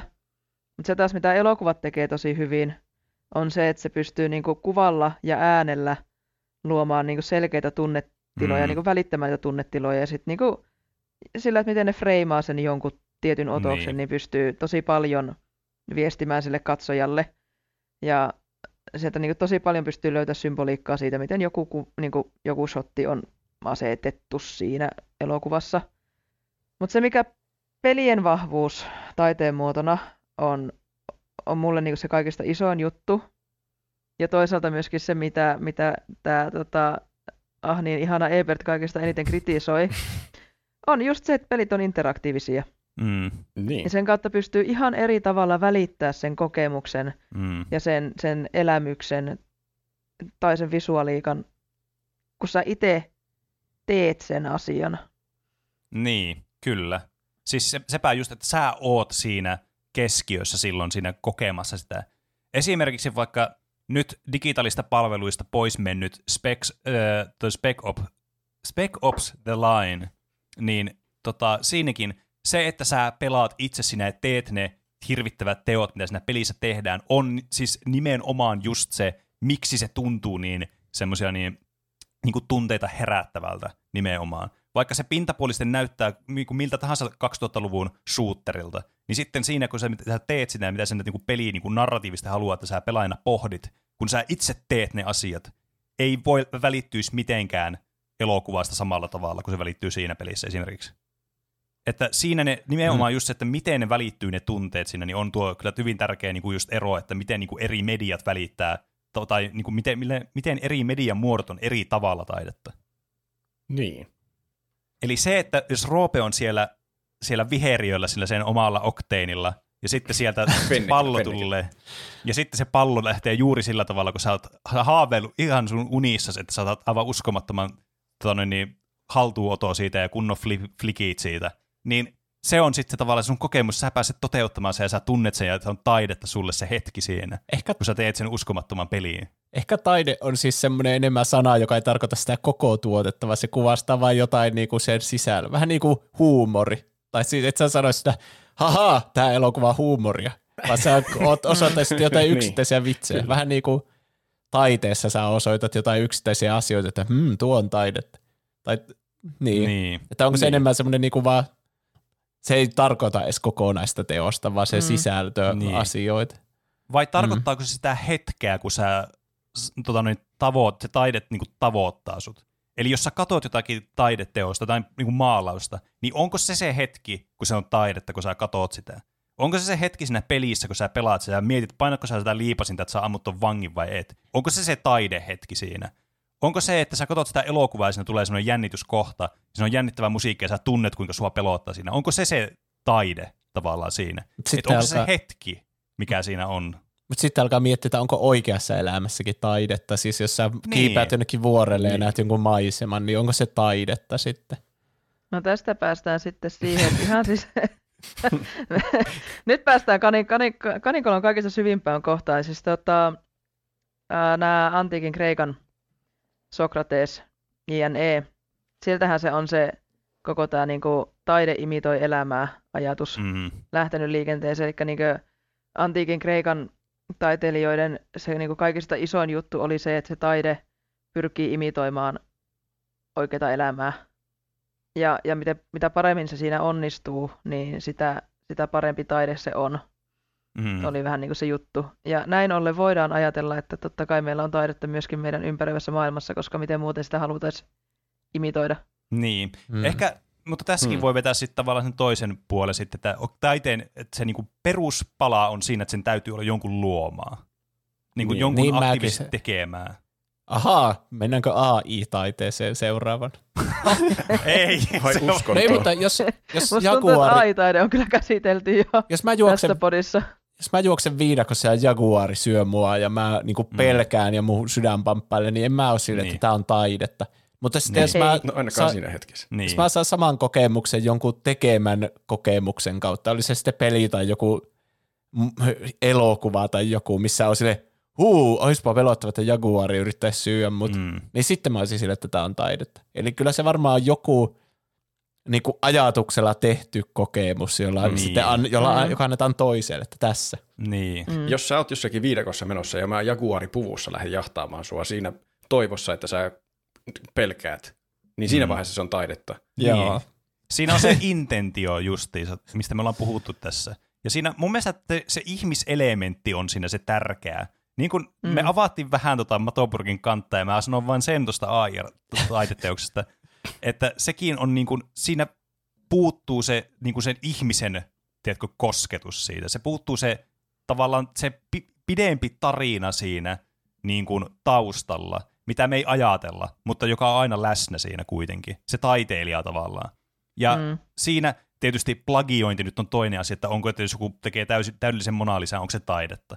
Niin se, ei ole tavallaan, siinä, ei, ta, siinä on se sama asia sitten, että siinä on ne taiteen pintapuoliset elementit, mutta siinä ei ole sitä syvempää taustalla olevaa tavallaan sitä niin kuin painoarvoa, mitä me ei niin kuin aktiivisesti ajatella mukana. Se ihmis Mm. niin kuin, kosketus siinä ja se, niin kuin, se intentio, että mitä se taiteilija on siinä tehnyt, kun se on maalannut sitä.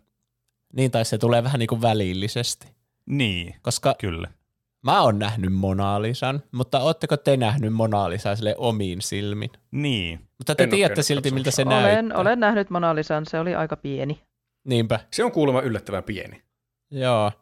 Se, Mut- Mut... Paljon vaikuttavammat oli ne teokset siinä niin kuin vastakkaisella seinällä, jotka oli sit tosi isoja, ja niitä ei kattonut kukaan, kun kaikki vaan yritti saada puhelimellaan kuvaa siitä Mona Lisasta. Niin kuin... Mutta hei, ajattele sitä sille, että sä pystyt, mutta yritä ajatella sitä sillä tavalla, että sä pääsit nauttimaan niistä paljon paremmin silloin, kun ne muut oli keskittyneet siihen toiseen asiaan. No, sano älä muuta, mutta se, se, oli kyllä se oli joku tietynlainen farsi siinä se koko se huone. kun Ihan hirveästi porukkaa kännykät ojossa ottamassa sitä niin kuin omaan puhelimeen kuvaa Niin. Joo, se ei ole siitä, on kun jotenkin- muut ihmiset ottaa kuvaa Mona Lisasta. Tuo on jotenkin omanlaista taidetta, joka puhuttelee meitä nykymaailman menosta. Miten Mm. kaikki menee innoissaan Monalisan luokse ottamaan siitä kuvaa kännyköllä ja sitten se on vaan Niin. lauma kännyköitä. Ehkä tuo on Niin. hyvä Mm. a, niin, aasisilta siihen, mitä mä oon sanomassa, että te olette nähnyt kuvia Mona Lisasta, vaikka te ette ole nähnyt sitä oikeeta. Niin, niin onhan niin. se Niin. silti taidetta se Mona Lisa myös teidän silmissä, vaikka te ette niinku sitä niinku ihan suoraan koe. Niin, niin ja siis kyllä. ehkä, Mm. mm. jos joku kopioi Mona Lisan ja maalaa sen itse, niinku plagioi sen, niin kyllähän se silti on taidetta, vai? Ei. Riippuu millä mielellä se kopioi sen. Siis, Se, se, No, voi olla, se voi olla kaunis kuva, mutta sehän on väärennös. Niin, mutta tai Jos se tekee sen väärennökseksi ja yrittää esittää, että se on alkuperäinen Mona Lisa, niin silloin se ei ole mun mielestä taidetta. Mutta jos se tekee semmoisen, että mä tein täydellisen kopion Mona Lisasta, katsokaa, niin onko se sitten taidetta? Vähän niin kuin Ei, valokuva. Se on kopio. Niin, mutta, Se- onko, mutta siis mitä, Roope sanoi, että se ei ole nähnyt Mona Lisaa itse. Mutta silti, Niin. niin. sä oot kattonut sen varmaan kuvaa joskus Wikipediasta, että no minkä näköinen on Mona Lisa. Niin Niin sitä, se, mä, sitä mä justiin mietin, että se Wikipedia-sivu ei yritä olla sillä, että tämä, tässä sun tietokoneen ruudulla tämä pikseliröykkiö on se Mona Lisa, mitä sä oot aina ajatellut. Mm. Vaan se on että- vaan se, se on niinku proksynä se Mona Lisa Niin. siitä. niin, Onko NFT-taidetta? Ei. Voi ei. NFT ei ole. NFT on, siis se on sana, joka on jo kuollut ja kuopattu. että Sitä ei enää tähän, tässä universumissa kyllä katsota enää. Mä en niin väitä, että kukaan olisi tässä väärässä vai oikeassa. Mä yritän vaan miettiä, että mikä, Niin. kuinka paljon sun pitää kokea se itse, tai niinku, Siis sun pitääkö sun nähdä ne pensselinvedot todetakseen, että tämä on taidetta. Ja sitten, jos joku ottaa sitä kännykällä kuvaa ja näyttää sulle, niin onko se taidetta, saako nää siitä sen kokemuksen, mitä Mona Lisalla haetaan. Tai sitten jos joku kopioi sen ja maalaa sen, niin sehän on tav- voi olla jopa parempi kuin nähdä sen valokuva siitä, se mm. niinku väärennös. Ja sä Mm. saat sen, niinku, sen Da Vincin al- niinku, ko- se maalas sen ja halusi sillä jonkun kokea. Enpä tiedä, mitä itse asiassa se halusi saada aikaa sille kuvalle. Mikä Se on tunne? vaan maalannut jonkun random naisen. Niin. Mm. Se on se kauneusosio siitä Mm. taiteen määritelmästä, että joskus asioita tehtiin ihan vaan sen takia, että ne on nättejä. Niin. Ja kuten niitä Mutta- tehdään edelleenkin. Niin. Mm. mutta se silti sä pystyt niinku saamaan sen kokemuksen mm. myös siitä väärennöksestä. Niin. Entä Mm. sitten su- siitä mennään yksi askel vielä, että on paljon muotokuvia, jotka AI vääntää omassa generaattorissa uueksi muotokuvaksi. Se on, niinku, niistä tulee niinku uusi muotokuva. Niin katoako siinä vaiheessa sitten jotenkin se taide, mikä siinä digitaalisessa kuvassa modaalisessa niinku oli vielä? Siis se, no ainakin mun silmissä katoaa, siis vähintään, siis viimeistään siinä vaiheessa se katoaa, koska siinä ei ole edelleen, ennen, sitä ei ole enää sitä, se ihmiskosketus, sitä se ihmisen tekemä se luomus siinä, se, niin kuin, se prosessi, mitä se niin kuin teet, se kaikki niin kuin työ, mitä tavallaan se ihminen joutuu tekemään, että se pääsee siihen lopputulokseen, on mun mielestä osa sitä taiteen kokemusta myös, jos puhutaan puhtaasti kuvataiteesta. Mm. Et siinä on niinku se, se elementti siinä taiteilijasta on se tärkeä osa myös sitä, koska jos vaikka, jos Mona Lisa ois, o- paljastuisikin, että ei vittu, täällä kävi nuo ufot oikeasti rakensi nuo pyramidit, ja ne vittu teki AI-taiteella tuon vittu Mona Lisaankin. Niin katoisiko siitä sitten se taiteellisuus? Totta. Niin, sä oot jo ehtinyt Mitä? kokea sen taiteen, et sä voi epäkokea sitä enää. Et siis Niinpä. tavallaan katoais, mutta tietenkin tämä herättää toisen eksistentiaalisemman kysymyksen sitten niistä avaruusolennoista, mikä vähän niin kuin syö tätä mun esimerkkiä kyllä tässä. niin, mä en edes ajatellut Mut- tuota, että Siis Koska mun siis- pointti, pointti on se, että mulle on tärkeää, että siinä on se ihminen siinä taustalla. Se, tiedätkö, jos sä oot kat- okei, mä katson kuvaa Mona Lisasta, joka ei ole Mona Lisa. Ei mulle siis, mä tiedän mikä siinä on taustalla. Siinä on oikeasti ihminen taustalla, joka on tehnyt sen kuvan, sen oikean kuvan. Mutta jo, johtuen siitä, että miten me niin kuin nautitaan mistä tahansa niin kuin viihteen muodosta, niin eihän meillä ole sitä alkuperäistä kopiota koskaan mistään, vaan meillä on aina kopioita siitä samasta asiasta, jotta me voitaisiin kokea se asia. Ja silloin kun se tar- kopio on tarkoitettu siihen tarkoitukseen, että se toimii proksynä sille, että me voidaan kokea se oikea asia niin kuin meidän elämässä, että me niin kuin nähdään se kuva, vaikka me ei mennäkään Louvreen, niin tavallaan siinä e- se välintekijä on se on turha. Si- tai siis se ei ole semmoinen, mä koskaan ajattelin sitä, että no kuka teki, otti tämän valokuvan tästä Mona Lisasta, jota mä nyt katoin tässä. Mä ajattelen vaan sitä Mona Lisaa siinä, joka on se alkuperäinen niin kuin subjekti siinä, jota tässä tavo, niin kuin yritetään tarkastella. Ja sehän on ollut Niin. aina niin kuin hamasta iäisyydestä saakka niin kuin on ollut se alkuperäinen taideteos, ja sitten siitä on tehty kopioita, joita on levitetty laajemmalle Niin. alueelle. Ja vaikka joku, vaikka joku grafiikkataide, Mm. niin se pointti nimenomaan on se, että sulla on ne grafiikkalevyt, ja sä teet useamman tuotoksen sitä Mm. jotain, jotain kuvaa. Niin. Ja peliäkään ei tarvitse pelata suoraan sieltä enkinestä, laittaa raan, Niin. vaan siitä voi Niin. tehdä exe-tiedosto, Va- jossa... Niin. Niin, ja sitten videopeli, olisi, olisi pöliä ajatella, että peli, jos on joku taidepeli, että vaan ja ainoastaan se alkuperäinen versio olisi se taideteos ja loput olisi sitten kopioita. Niin. Niin. Et, Et, niin, kun me vaan Mm. koetaan se välillisesti niiden kopioiden kautta tavallaan. Et se just, että on niinku ta- taidekuvista ollut iät ja ajat, niin kuin on ollut taidekuvia, niin on ollut kopioita.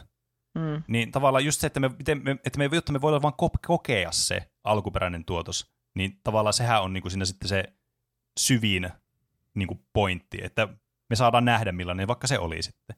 Ja Mm. just se, että olisi, siinä on muuten mystinen, jollekin, joka tekee pelejä, niin semmoinen peli-idea, että tee semmoinen taidepeli, että ainoastaan yhdellä ihmisellä on se, ja jos joku toinen haluaa pelata sitä, sen pitää antaa se fyysinen peli sille toiselle. Sitä ei voi niinku Semmoinen- asentaa, sun pitää pelata sitä yhtä peliä. Se on niinku Sun semmoinen bend round, semmoinen kirottu Niin, niin, just. just.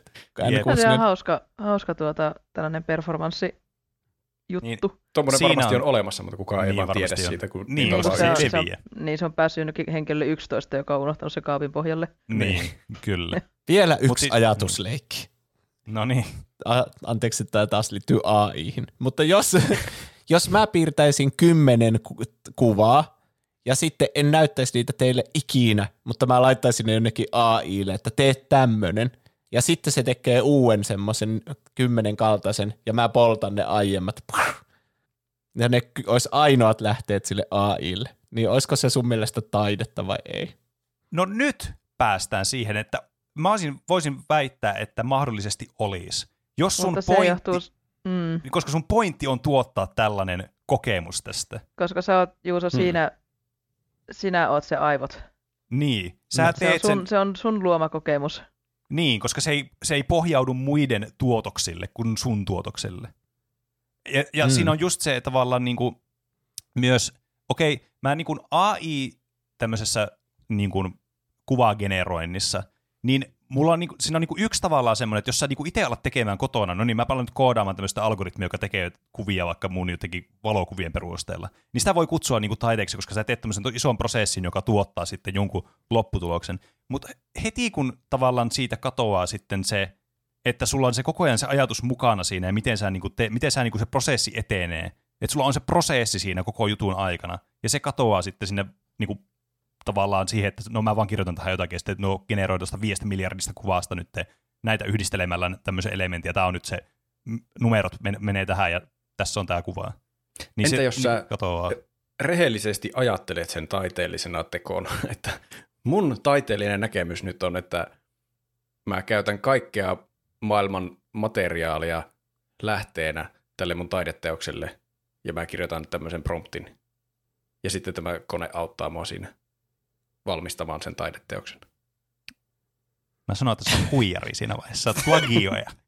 Mutta Mutta- mut, toki, mut siis tossakin niin kuin, tavallaan, kun se riippuu, jo, niin kuin, just toi kuvakin, jos, sä, jos sun tarkoitus on, että mä otan universumin jokaisen vitun kuvan, mitä mä Googlesta löydän, ja katson, mikä on se tulos, kun nämä kaikki yhdistetään, mitä tämä algoritmi mulle antaa täältä. Siinä niin on taas tavallaan sitä siinä tait- on se taideosuus mukana. Niin, se on ihan Me palataan tarkoituksella siihen, tehty. me palataan siihen intentioon, mitä me käsiteltiin Niin. tuossa aikaisemmin. Mutta jos sä, jos sä vaan lättäät siihen joku, että tee kuvaa koirasta syömässä hampurilaista, Niin. ja sitten sulle tulee siihen joku seitsemän vaihtoehtoa, ja sä valitset niistä yhden, Mm. niin se jää vähän ehkä ontoksi. Niin, koska se mun mielestä siinä intention takana pitää myös olla se, niin kuin, se sun tavallaan se koko prosessi siinä sun niin kuin se, tiedättekö, se henkilö siinä taustalla. Niin kuin vaikka tuon Juuson esimerkin tapauksessa, Juuso nyt piirtää kymmenen kuvaa, pi- tikkuukokuvaa tai mikä se nyt olikaan, ja sen sitten syöttää tämmöiselle koneen, niin kuin, koneen algoritmille, joka tuottaa kuvia sitten. Niiden pohjalla tulee joku uusi kuva sitten. Niin, ja sitten sä niin kuin teet sen ja se toteuttaa jonkun kuvan ja sitten tässä on tämä. Niin siinä on niin kuin, se, että sulla on se intentio tehdä juuri semmoinen siitä, plus siinä on se koko prosessi siinä taustalla, että miten niin kuin sä oot osana sitä luomassa, sitä luomisprosessia siinä. Koska se luomisprosessi näillä konealgoritmeilla, mikä kans mua vituuttaa suunnattomasti, on silleen, että tiedätkö, ihmiset tulee silleen, hei, mä tein taas taidetta. Ja sitten tulee joku ko- ko- tekoäly tekemään kuvaa siihen. Ja sä oot kirjoittanut siis viisi sanaa tähän sun juttuun. Sä et ole tehnyt mitään. Nämä kaikki kuvat, mihin tämä niinku pohjautuu, tämä mitä tämä algoritmi tekee, ei ole mikään sun käsialaa. Tämä, niinku, miten sen ajatus meni tässä, onko sisälti viisi sanaa, jota tämä sitten tulkitsi tämä algoritmi, jota sä et ole tehnyt. Niin siinä on aika vähän intentioita ja semmoista niinku prosessia mukana mun makuun. Hmm. Ja se on yksi semmoinen asia, mikä mua inhottaa tuommoisessa niinku AI-kuvissa. Se on vaan hyvin vaikea määritellä, että mikä on se oikea määrä sitten, tai se tarvittava määrä intentiota ja prosessia. Eihän kukaan Niin. voi tietää rehellisesti toisten ihmisten intentioita, Niin, kun ne tekee niin. taidetta. Mutta siis Niin. kyllä siinä siis iso ongelma on myös se plagiointi siinä. että se, että se perustuu Mm. niiden muiden tuotoksille, on se iso ongelma siinä. Josta ne muut ei saa mitään. Mutta Niin, tota, Niin, äh, viedä, viedäkseni tämän takaisin sinne videopeleihin taiteena, niin tota, äh, mä haluaisin vielä tämän yhden äh, kriittisen näkökulman tuoda esille. Ja tämän, tämän tota, näkökulman takana on sellainen tyyppi, joka, jonka te varmaan tiedätte, tällainen pelin kehittäjä jäbä Hideo Kojima. Jee, Olen kuullut. Joo. paras. Ja hän on ainakin vuonna 2006 ää, tällaisessa haastattelussa ollut Ebertin kanssa samaa mieltä, Mitä? että videopelit ei voi olla taidetta. Ja ää, toi Kojiman mielipide oli se, että peleissä voi olla, niin kuin pelit voivat sisältää taidetta, mutta uh, se hänen niin kuin pointti oli, että koska videopelien tarkoitushan on saavuttaa uh, mahdollisimman suuri käyttäjätyytyväisyys, niin se, että koska me tavoitellaan sitä, että mahdollisimman moni on tyytyväinen, niin syö sitä, että se videopeli itsessään ei voi olla taidetta. No- Mutta no siis- jälleen, niin, No Mm. tuossa siis Mm. näkökulmassa, siis toihan ei ole, että se peli, että pelit haluaa sa- saavuttaa se, yritykset haluaa saavuttaa tuon sataprosenttisen niin tyytyväisyyden. Niin. Ja siis Että tuo Mä en, tiedä yhtään, mä en tiedä yhtään oikeasti peliä, joka saavuttaa sataprosenttisen tyytyväisyyden. Ei missä, niin. Mä en tiedä missä niin vitu haave- ja unel- unelmamaailmassa tuo Hideo Kojima on elänyt tuohon 2006 vuoteen. Se on vaan vetänyt ihan vitumoisen määrän kräkkiä tai jotain. Et eihän niinku, mikään senkään peli ole semmoinen, joka saavuttaa 100 prosenttisen tyytyväisyyden, niin mä en tiedä, mistä se on niinku, tavallaan niinku, saanut ton ajatuksen, että se on niinku, niiden tavoite olisi toi. Toki mm. Niin. näin, näin nyt voi olla silleen, että yksi keskustelu, niin no niin, tehdäänpä tästä nyt joku artikkeli ja sitten Wikipediaan kirjoitetaan tämä ja siteerataan tätä sitten aina ikäisyyksiin. Et who knows, mikä oikea mielipide on. Mutta siis toi on vähän tommonen niinku strawman toi argumentti, koska siis toihan niinku on mitä noi, kun puhutaan tuotteesta, halutaan myydä tuotetta, niin totta kai me halutaan saada 100 prosentin tyytyväisyys. Ja samahan koskee vaikka grafiikkaan. Me halutaan myydä postereita, niin totta kai me halutaan saada 100 prosentin tyytyväisyys. Ja ihmiset kaikki tykkää tästä, kaikki ostaa. mutta eikö me voida ajatella, että joka tapauksessa loppupeleissä joka ainoa videopeli, mikä on tullut, niin se on lähtökohtaisesti tuote. Niin, Ja koska se ää, asia on tuote, niin kuten Kojima tässä sitten argumentoi, että tota, videopelit on enemmän tällainen niin tuote- ja palvelutyyppinen niin kokemus ennemmin kuin, kuin taidetta, johtuen nimenomaan siitä, että tavoitteena on se, että mahdollisimman moni ää, ostaa sen tuotteen, maksaa sitä tuotteesta ja loppupeleissä tuottaa sille yritykselle voittoa, ja se yritys ei välttämättä ole mitään muuta kuin se henkilö, joka maksaa palkan sille tyypille, joka, tai se taho, joka maksaa palkan sille tyypille, joka oikeasti on tehnyt sen pelin. no niin, mutta siis, aivan järjetön argumentointi. Niin. Puhumattakaan, siis menemättä siihen, että jo- joku voi tehdä pelin ilman minkäänlaista kaupallista intressiä. Että Mm. tekee vaan pelin ihan omasta ilosta ja antaa se vaikka toiselle. Niin Mm. se, se nyt poistaa sen tuotenäkökulman täysin. Mutta mikä tahansa asiahan on tuote, mistä vaan joku maksaa jonkun rahan. niin. Jopa- Että jos sä teet jonkun maalauksen ja ajattelet, että ah, tästä tuli mun paras maalaus, ja sitten joku tulee, että hei, mä voin maksaa tuosta tonnin. Niin okei. Okay. Niin siinä vaiheessa, kun se lakkaa olemasta taidetta sitten. niin. ja Ja- sitten, Ei, siinä vaiheessa se on vaan taidetta, josta pa- va- tota, taiteilija saa palkkaa toisin kuin aika usein. Kyllähän jostakin, vaikka joku pelidesigneri on jossakin isossa pelitalossa töissä tekemässä pelejä, niin, niin samalla tavalla se voi taiteellisella näkemyksellään tehdä pelejä ja sitten ne vaan luottaa siihen, että se sataprosenttinen tyytyväisyys tulee siitä, että ne asiakkaat haluaa sen, juuri sen taiteilijan näkemyksen siitä pelistä kokea. Mm. Siis mä sanoisin jopa tämmöisen hurjan väitteen, että kun Da Vinci on tehnyt sen Mona Lisan, niin että se on varmaan miettinyt, että toivottavasti ihmiset tykkäisivät tästä mun maalauksesta. että eihän se, se ei ole millään tavalla kontroversiaali. Niin, Se on siis kuva muuten vitsi itse- naisesta, joka hymyilee. Mä en oikeasti siis ymmärrä, miten tuo tuli noin yllätyksenä tuo argumentti, mutta kun sä sanoit sen, niin tuo tuntuu tommoselta, että siis toi on ihan, ihan idiootti. Totta kai ihmiset haluaa, että ihmiset tykkää niitä asiasta, mitä ne tuottaa. Totta Niin. kai. Siis Niin. va- nyt vasta toi typeryys niin aukesi mulle vielä niin kuin enemmän tästä argumentista. Mutta jos mä haluan niin kuin paholaisen asianajana nyt haluan antaa tota noin, niin, tässä niin Hideo Kojimalle nyt e- ja Ebertin keskustelun väliselle niin kuin, äh, tälle pohdinnalle jonkun semmoisen niin kuin, pienen korren, niin se on se, että siis kyllä pelit harvoin on ensisijaisesti taidetta. Koska siis kyllä, siis niissä on, että sulla on se kokemus ollut kokea sen, siinä on taiteellisia elementtejä, niin kuin tuossakin sano mainittiin. Mutta eihän niinku, ei, niiden, ei minkään tarvi ensisijaisesti olla pelien taidetta. Et ne voi olla niinku ensisijaisesti just niinku kuluttajatuote, mutta sitten niissä voi olla taiteellisia elementtejä mukana. Mutta sitten toisinpäin, että sä voi yleistää, että pelit ei voi olla taidetta, koska ne ei ensisijaisesti aina ole taidetta. Mm. Mm. Tämä on, tää on sama, niin kuin mun oma henkilökohtainen mielipide on, että läheskään kaikki elokuvat ei ole taidetta. Iso osa niistä on oikeastaan viihdettä, Mm. jossa ei ole hirveästi mitään niin kuin, taiteellista meriittiä. mutta Niin, antavat hyvää ajankulua käyttäjälleen. kyllä. Ja sama, sama ajatus mulla on ehkä niinku videopeleihin, että suurimpaa osaa videopeleistä mä en, en käsittele ainakaan mun aivoissa taiteena, vaikka niissä on taiteellisia elementtejä, vaan suurin osa peleistä on mun aivoissa viihdettä, Mm. joka on niiden Mm. ehkä ison osan lähtökohtainen pointti on se, että ne on viihdettä, josta kuluttaja on valmis maksamaan. Mm. Niin, Niin. mutta siis tavallaan tämä on niinku, tietysti siis pointtihan tällä koko keskustelulla on se, että tämä on siis aivan typerä argumentti tehdä ja typerä niinku, tavallaan ajatusleikki siinä mielessä, että sillä ei oikeasti ole niinku, Älä meidän vierasta dissaa. Kiitos Redi, kun tulit puhumaan tästä. ei, ei, Antakaa nyt sanon loppuun asti, te idiotit. Niin siis se pointti on sillä, että tavallaan on ihan turhaa tehdä tuommoisia niin kuin pinnallisia, tommosia niin kuin vetää ra- rajaa johonkin, että mikä on jotain ja mikä ei ole jotain. Että tavallaan se, se, se ei niin kuin tavoita mitään hyötyä tässä universumissa, niin kuin taide ei tavoita mitään hyötyä siinä, että me selvitään päivästä toiseen. Vaikka mä olisin kyllä valmis, no ihan sama.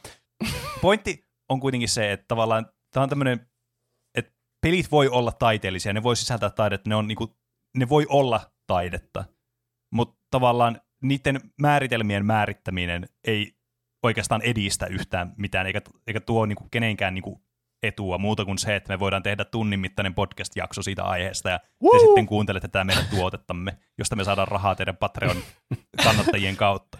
Eli ei ole taidetta, kun me Eli tavoitellaan siis tuo Tämä ei ei taidetta. olekaan taidetta, kun me pohdittiin sitä viihdettä aikaisemmin. siis. No niin, se, Kyllä me johonkin tulokseen päädyttiin siis. näinpä. Tota, mutta joo, ää, se, se miksi nimenomaan halusin, halusin puhua tästä on se, että mun mielestä toi koko tämän jutun kehityskaari on ollut tosi mielenkiintoinen ja tuosta varmaan saisi jonkun ihan erillisen podcast-sarjan, jossa käytäisiin ensiksi läpi tuon niin tiedätkö, tietokonetaiteen kehityksen ja sitten tuon videopelitaiteen Mm. vaiheen ja sitten tuon ennen pitkää tämän taidepelien ää, nousukauden, koska sitähän me eletään tällä hetkellä.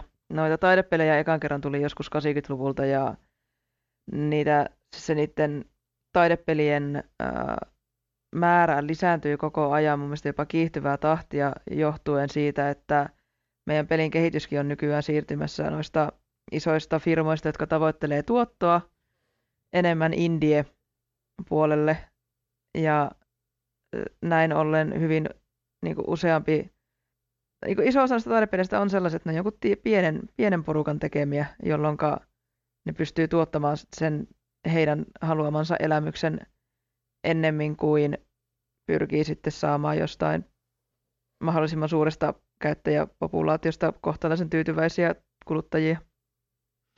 Se on todella jännä kaari ja siitä olisi kauhean kiva, jos joku jaksaisi tehdä jonkun pitemmänkin, pitemmänkin keskustelun. Mutta tota, ja just tämä, että videopelien vahvuus taiteen mediana on, on se interaktiivisuus, mistä me puhuttiin, että sen mm. Kuluttaja joutuu itse tekemään kaikki valinnat, jotka sitten johtaa ehkä suurempaan tunnereaktioon kuin mitä jonkun asian kattominen passiivisesti elokuvasta tai lukeminen kirjasta ehkä he, herättää, Niin. kun sä teet sen Mm. päätöksen itse sen sijaan, että sä passiivisesti vaan kulutat sen. Mm. Ja Niin. mä toivon, että tuo johtaa siihen, että nämä niin taidepelitkin kehittyy ja tulee vaan niin kuin suurempia ja hienompia tuotoksia jatkossa. Mm. Yhdyn. Yhdyn tähän. Mm. Mielenkiintoinen keskustelu mun mielestä. Mm. Mm. Kyllä. Oli kyllä. Päästiin Siinä- mun mielestä johonkin. Kyllä, kyllä me päästiin mun mielestä, kyllä me aika hyvin käsiteltiin tämmöinen, että onko pelit taidetta, onko ne, Mm. minkälaiset elementit on ylipäätänsä taidetta. Tässä oli mun mielestä paljon hyviä pointteja.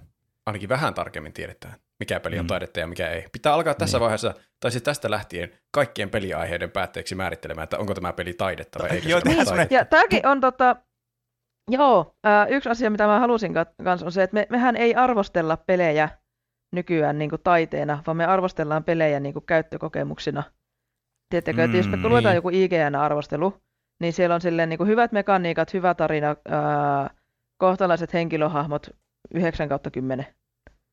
Mm. Ei kukaan mene sanoa Mona Lisasta, että hienot, mekaniikat. hienot, hienot siveltimen vedot, kohtalainen värien käyttö 8 kautta 10. No, eikö sitten- toi just nimenomaan mitä taiteesta yleensä tarkoittaa, että värien käyttäjä, miten, minkälaisia vetoja täällä on? Mutta siis me, on, mutta me, arvostellaan, me arvostellaan pelejä niin kuin me arvostellaan autoja. ei, mutta on, Niin, totta, mutta me ei arvosta Mona Lisaa silleen, että mm, to, itse asiassa sä arvostelit Mona Lisaa juuri mekaniikkojen puolesta. Tämä on ihan paska mekaniikka, täällä on vaan hirveästi jonoa ja ihmiset ottaa kuvia tuosta pienestä taulusta. Ei tätä pääse katsomaan. mutta Mona IGN, Lisa kokemus 6 kautta 10. Niin. IGN on pahamainen sitä, että tämä peli sai minut tuntemaan kuin olisin Spider-Man. Jep. Mutta siinähän sitä just arvostellaan taiteena, että se sai mut tuntemaan sen kokemuksen, minkä se sai, niin kuin, mitä sit- se yritti. Mm. Ja lisäksi myös arvosteluista, kuten vaikka te ei pääse niin Cupheadin niin tutorialikenttää läpi esimerkiksi tai Mhm. mm-hmm. muita vastaavia, niin ky- siis siinä vastaan on niinku oikeasti arvostelut on ehkä taidetta enemmän. Niin, seuraava, ensi viikolla, onko arvostelut taide? niin kyllä. Mutta itse asiassa toi Roope pitää se kysyä tää. Minunko? Niin. Eikö se ole Redin homma? Eikö onko tämä vähän niin kuin mun homma? On. Voin mä kysyä. No, mitä te olette tehnyt tässä viikon aikana? Mitä on, mäpä aloitan vieraanvaraisesti vieraasta. Mitä Redi on tehnyt? Ei tarvi No olla se- viime viikon aikana, mutta yleisesti. Kiitos, kiitos. Tota, mä mietin, että viimeisen viikon aikana mä en ole ihan hirveästi tehnyt muuta kuin no, töitä. Uh, mitä mä oon viime aikoina tehnyt, niin mä oon uh, pelannut sitä Sea of Starsia, mistä Mm. vähän puhuttiinkin tuossa ekan puoliskon aikana. Uh, aivan siis kertakaikkisen loistava, loistava tota, tällainen vanhan, vanhan tyylinen RPG-pelikokemus, joka mukavasti kutkuttelee kaikkia niitä niin nostalgia sensoreita tuolla aivoissa, jotka aiheuttaa ilon ja hyvän onnen tunteita. Mm. Niin Mm. Sitä vahva suositus kaikille. Ja sitten olen lukenut kirjoja pitkästä aikaa. Tuntuu, että aikuisiellä lukee liian vähän, Mm. mutta tuossa vähän aikaa takaperin, kun lomalla olin, niin löysin äh, kirjakaupasta Brandon Sandersonin ton äh, Usva-syntyiset trilogian ensimmäisen osan englannin kielellä ja nappasin sen sitten sieltä hyvin nopeasti, koska mä oon kuullut Brandon Sandersonista hyvää, mutta mä en ole perehtynyt hänen tuotantonsa. No mä lukasin sen 600 sivua noin viikossa, että oli se ihan hyvä. Hmm. Ja Tänne. just äsken tuli toinen osa postissa ja sekin on tosi hyvä. Uh. Niin sellaista. Mutta tota, mites tää teillä jatkuu? Mitäs Sun Pene on tehnyt? seuraavalta. Hyvä. Ootko sä kuunnellut meidän podcastia koskaan aikaisemmin? Joka ainoan jakson, kiitos kysymästä. Oho. Se huokuu tästä. Ää, tota, mitäs mä oon tehnyt viime viikolla? Ö, no siis, mä en ole pelannut mitään uutta varsinaisesti nyt tässä. Mä oon pohtinut uusia pelejä kyllä tässä viime viikolla aikana. Muun muassa sen, että minulla oli muuten 30V syntymäpäivät tuossa tällä viikolla. Paa. Ei, turpa kiinni. Me saadaan tuon copyrightattu biisi, niin sitä ei saa laulaa. Ei Ähm. varmasti muuten ole. Siis toi, oikeasti toi, tosta tulee ihan instana tulee niin jotain niin juttuja tuosta syntymäpäivän biisistä. Googlaapa vaikka se. Ei voi olla. Tuota, mutta pointti on siis se, että mun, sinu, minun syntymäpäivänä 21. helmikuuta sain parhaimman syntymäpäivän lahjan, mitä ihminen voi toivoa, joka siis on, että Elden Ringin DLC-traileri tuli ulos, Mä haluan, josta mä haluan sanoa, mä että haluan, I told you so. Mä on siis jumala, mitä tulee ennustamaan tämmöisiä pelitapahtumia. mä niin kuuntelin itse asiassa eilen sitä jaksoa, sitä odotetuimmat. Sä sanoit, että se tulisi ulos sun syntymäpäivänä. Ai mä sanoin, että se tulisi ulos. No, Joo. Aa, Se oli- väärin siis- ennustettu. Hei, tää, siis nämä on vaan tämmöisiä semantiikkoja. siis se trailerihan tuli ulos, niin En mä nyt se, se konkreettinen informaatio siitä, että tämä peliin lisäosa, joka on siis aika kallis lisäosaksi 40 euroa, joka on Oh. siis niinku kokonaisen pelin hintainen. Mutta sisältöä vaikuttaa olevan niinku Souls-pelin verran, mikä ajaa mun mielenkiinnon kyllä todella korkealle. Ähm, Hmm. Mutta Elden Ringistä, niinku tästä trailerista mä oon ollut nyt hypeissä. Samoin myös mä oon ollut tosi hypeissä oikeasti tuosta Final Fantasy-pelistä. Mä jotenkin tode, näyttää todella mielenkiintoiselta, tosi semmoista, niinku just semmoiselta, että mä nauttisin varmasti siitä pelistä tosi paljon. Ja sitten on katsonut jotain semmoista, mä yrittänyt vähän katsella, että löytyisikö jotain kivaa semmoista porukkapeliä, mitä pelataan. Nightingale, mä oon kuullut vielä vähän semmoisia ristiriitaisia arviointeja siitä, että mä en ole uskaltanut suositella kaverille vielä sitä. testattavaksi, varsinkin kun pelillä on kuitenkin hintaa se joku parikymppiä tai onko jopa enemmänkin. Mutta joka tapauksessa jotain tämmöistä on kateillut. Enemmän on niinku katsellut ja odotellut uusia pelejä kuin pelaannut tällä viikolla. Entäs mitä Juusa? Mäkin otan sitä Rebirthia eniten. Se on taas yksi semmoinen peli, joka ostaa varmaan julkaisupäivänä ja heti jo ekana iltana semmoinen hirveä putki siitä. Mm. Mutta tässä otellessa mä oon kans pelannut Super Mario Wonderia. Tai onko se Super Aa. Mario Bros. Wonder? Kuitenkin se. On se uusi, se 2D-systeemi. Niin. Mä, silloin kun se tuli, niin mä lainasin sen kirjastosta. Silleen niin kuin, et, mutta mä päädyin jonoon jonnekin sijaan 48 ja unohdin sen kokonaan se olemassa. Ja sitten nyt tuli, että Mm. hei, varauksesi on noudettavissa, niin kaksi viikkoa aikaa pelata sitä. Mä mietin, että pitäisiköhän se vaan sille huvikseen pelata niin kuin loppubossia ja kutsua sitä päiväksi sitten. Mm. Mites Juuso, tota, onko sä kokeillut sitä, kun siinä on se Rebirthin se demo, jonka pystyy Pleikkastorista lataamaan ja kokeilemaan, niin ootko ajanut? En ole pelannut vielä sitä ollenkaan. Mä tosiaan eilen vasta pääsin sen remakein läpi, että musta Joo. tuntuu, että mä nyt maltaan ehkä odottaa ilman demon pelaamista siihen oikeaan julkaisuun. Niin, Varsinkin se kun se mä oli näin aika makone. Se oli aika makone, pakko sanoa. Varmaan, jep. Hm. Mutta siis niin, nyt kun tuo Metascore vielä tuli, että 92, niin se on niinku semmoinen, mä en edes katso arvosteluja. Musta tuntuu, että nyt mä oon niinku valmis, että niinku, mut on jo myyty, että Mm. Mä sitten pelaan sen niinku siitä alusta asti sitten torstaista alkaa. Mm. Entä Roope, pitääkö sultakin kysyä vielä? Voit sä, jos sä haluat. Mitäpä Roope? No kiva, kun kysyit. Mä oon, tuota, mä oon striimannut ahkerasti. Mm. Mä oon pelannut mun tunikki läpipelussani jo pitkällä pitkälle. Kannattaa tulla katsomaan lisää tunik-pelejä. Se, siellä tulee koko ajan vaan parempi peli. Se, se on taidetta se peli. Ai että. Oho. Taisi olla kaksi eri striimiä tällä viikolla, kun jäi niin jännittävään kohtaan edellinen striimi, niin piti äkkiä saada uudestaan pelattua lisää. Se on hyvä motivaattori striimata. Kyllä. Pitää koittaa jatkaa pikapuoliin. Ja nyt oli hyvä, kun Redi rupesi puhumaan kirjoista. Mä voin tehdä semmoisen announcementin. Eli mäkin olen kuunnellut toista kertaa elämässäni jo yhtä kirjaa nimeltä Operaatio Ave Maria. Ja mä aion ottaa sen aiheeksi. Niin mä ajattelin, että tehdään semmoinen oikea, oikeiden ihmisten lukupiiri, missä ei Oho. katella vaan jotakin pilipalileffoja, vaan luetaan semmoista aikuisten tekstiä, niinkö, niinkö aikuiset sanoja lukee paperilta tai kuuntelee korvaluureista. Niin mä ajattelin, että jos maaliskuun lopussa tulee aiheeksi operaatio Ave Maria, niin tässä on hyvin kuukausi aikaa kaikilla lukea se, jotka haluaa sen lukea siihen mennessä ja sitten laittaa meille kommentteja, hu- huomioita, huomautuksia, kaikkea mitä haluaa laittaa. Sitten varmaan julkaistaan erikseenkin joku viikon kysymys, Mhm. mm. että nyt, nyt tulee sitten Ave Maria-jakso. No hei, nyt kun te rupeatte ottaa näitä kirjoja teidän podiaiheeksi, niin ootteko tota pohtinut sellaista kolmen kirjan sarjaa? Eragon. Semmoinen, eh, semmoinen kuin tota, Taru Sormusten herrasta. Ää, nyt pätkii, nyt vähän mentiin tunneliin tässä. Niin, tota noin, niin, Suus ää, äkkiä, outro, pitäisikö outro, me, outro. niin, tota, Juuso, äh, miten tämä menikään nyt? Miten meni noin niinku omasta mielestä? Meillä voi laittaa kysymyksiä, kommentteja, aiheehdotuksia, meemejä, ihan mitä haluaa meidän lukevan täällä podcastissa. Meidät tavoittaa Instagramista ja Twitteristä nimellä Tupla hyppy. sekä sähköpostiosoitteesta, joka on. Podcast at tuplahyppy.fi.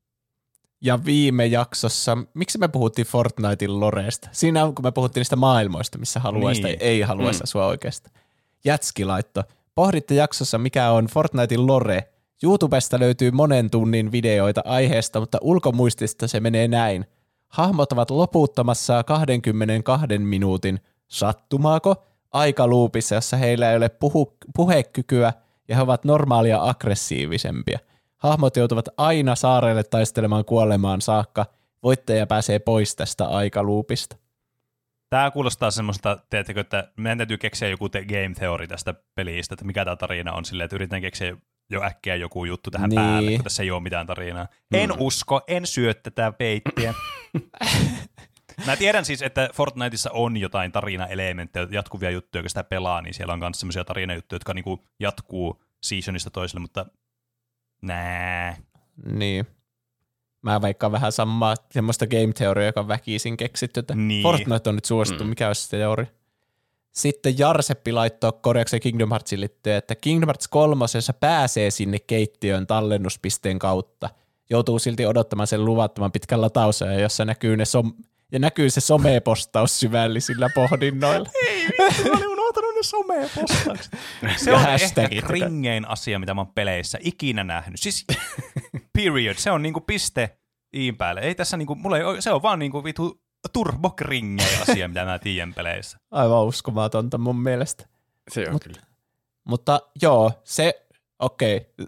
siinä pääsee tavallaan sinne keittiöön ilmeisesti. Mutta mun mielestä olisi siistimpää, että se Remi olisi mukana ja sitten ne laittaisi ruokaa sillä tallennuspisteen luona.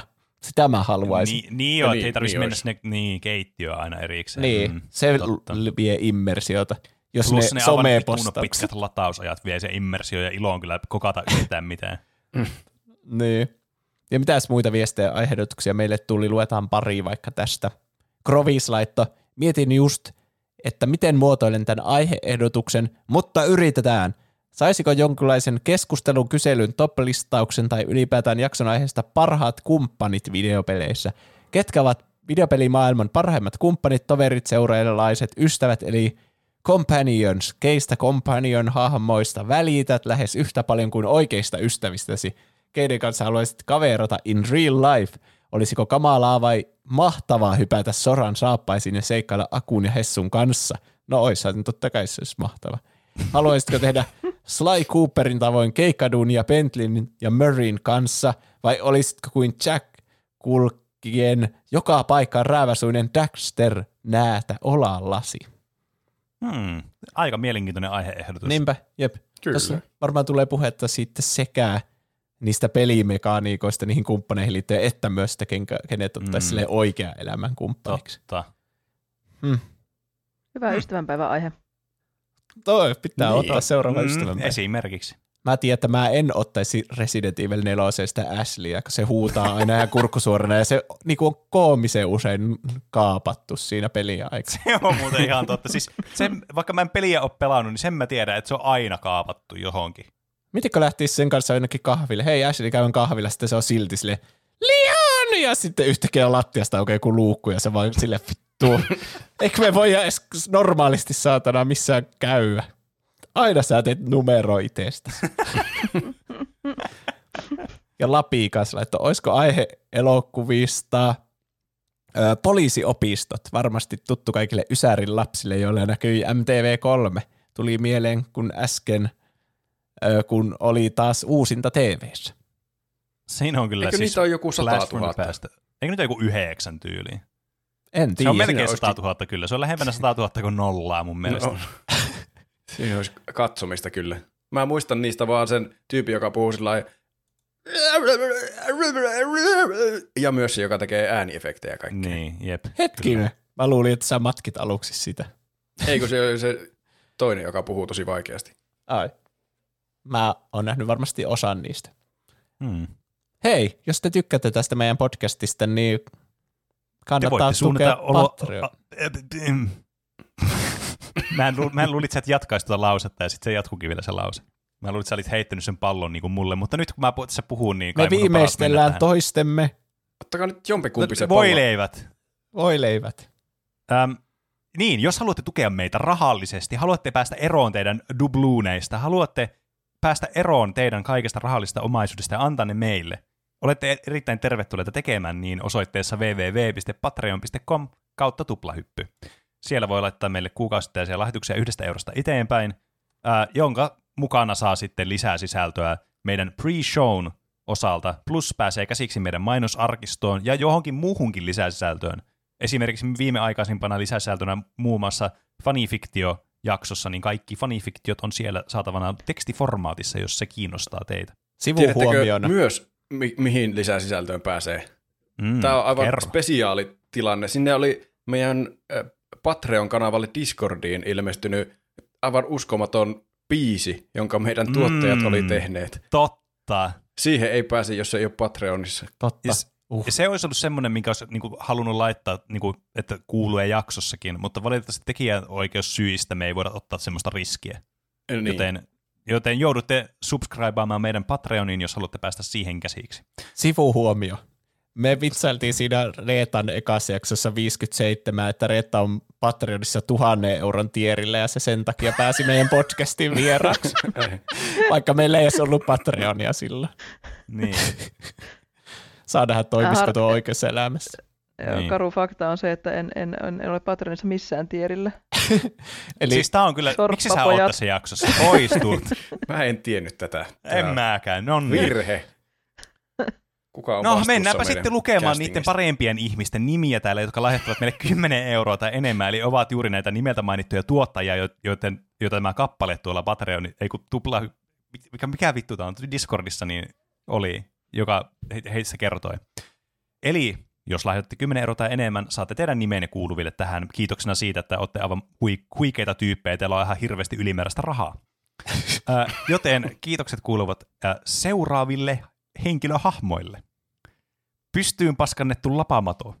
Negatiivitaavi. Oste.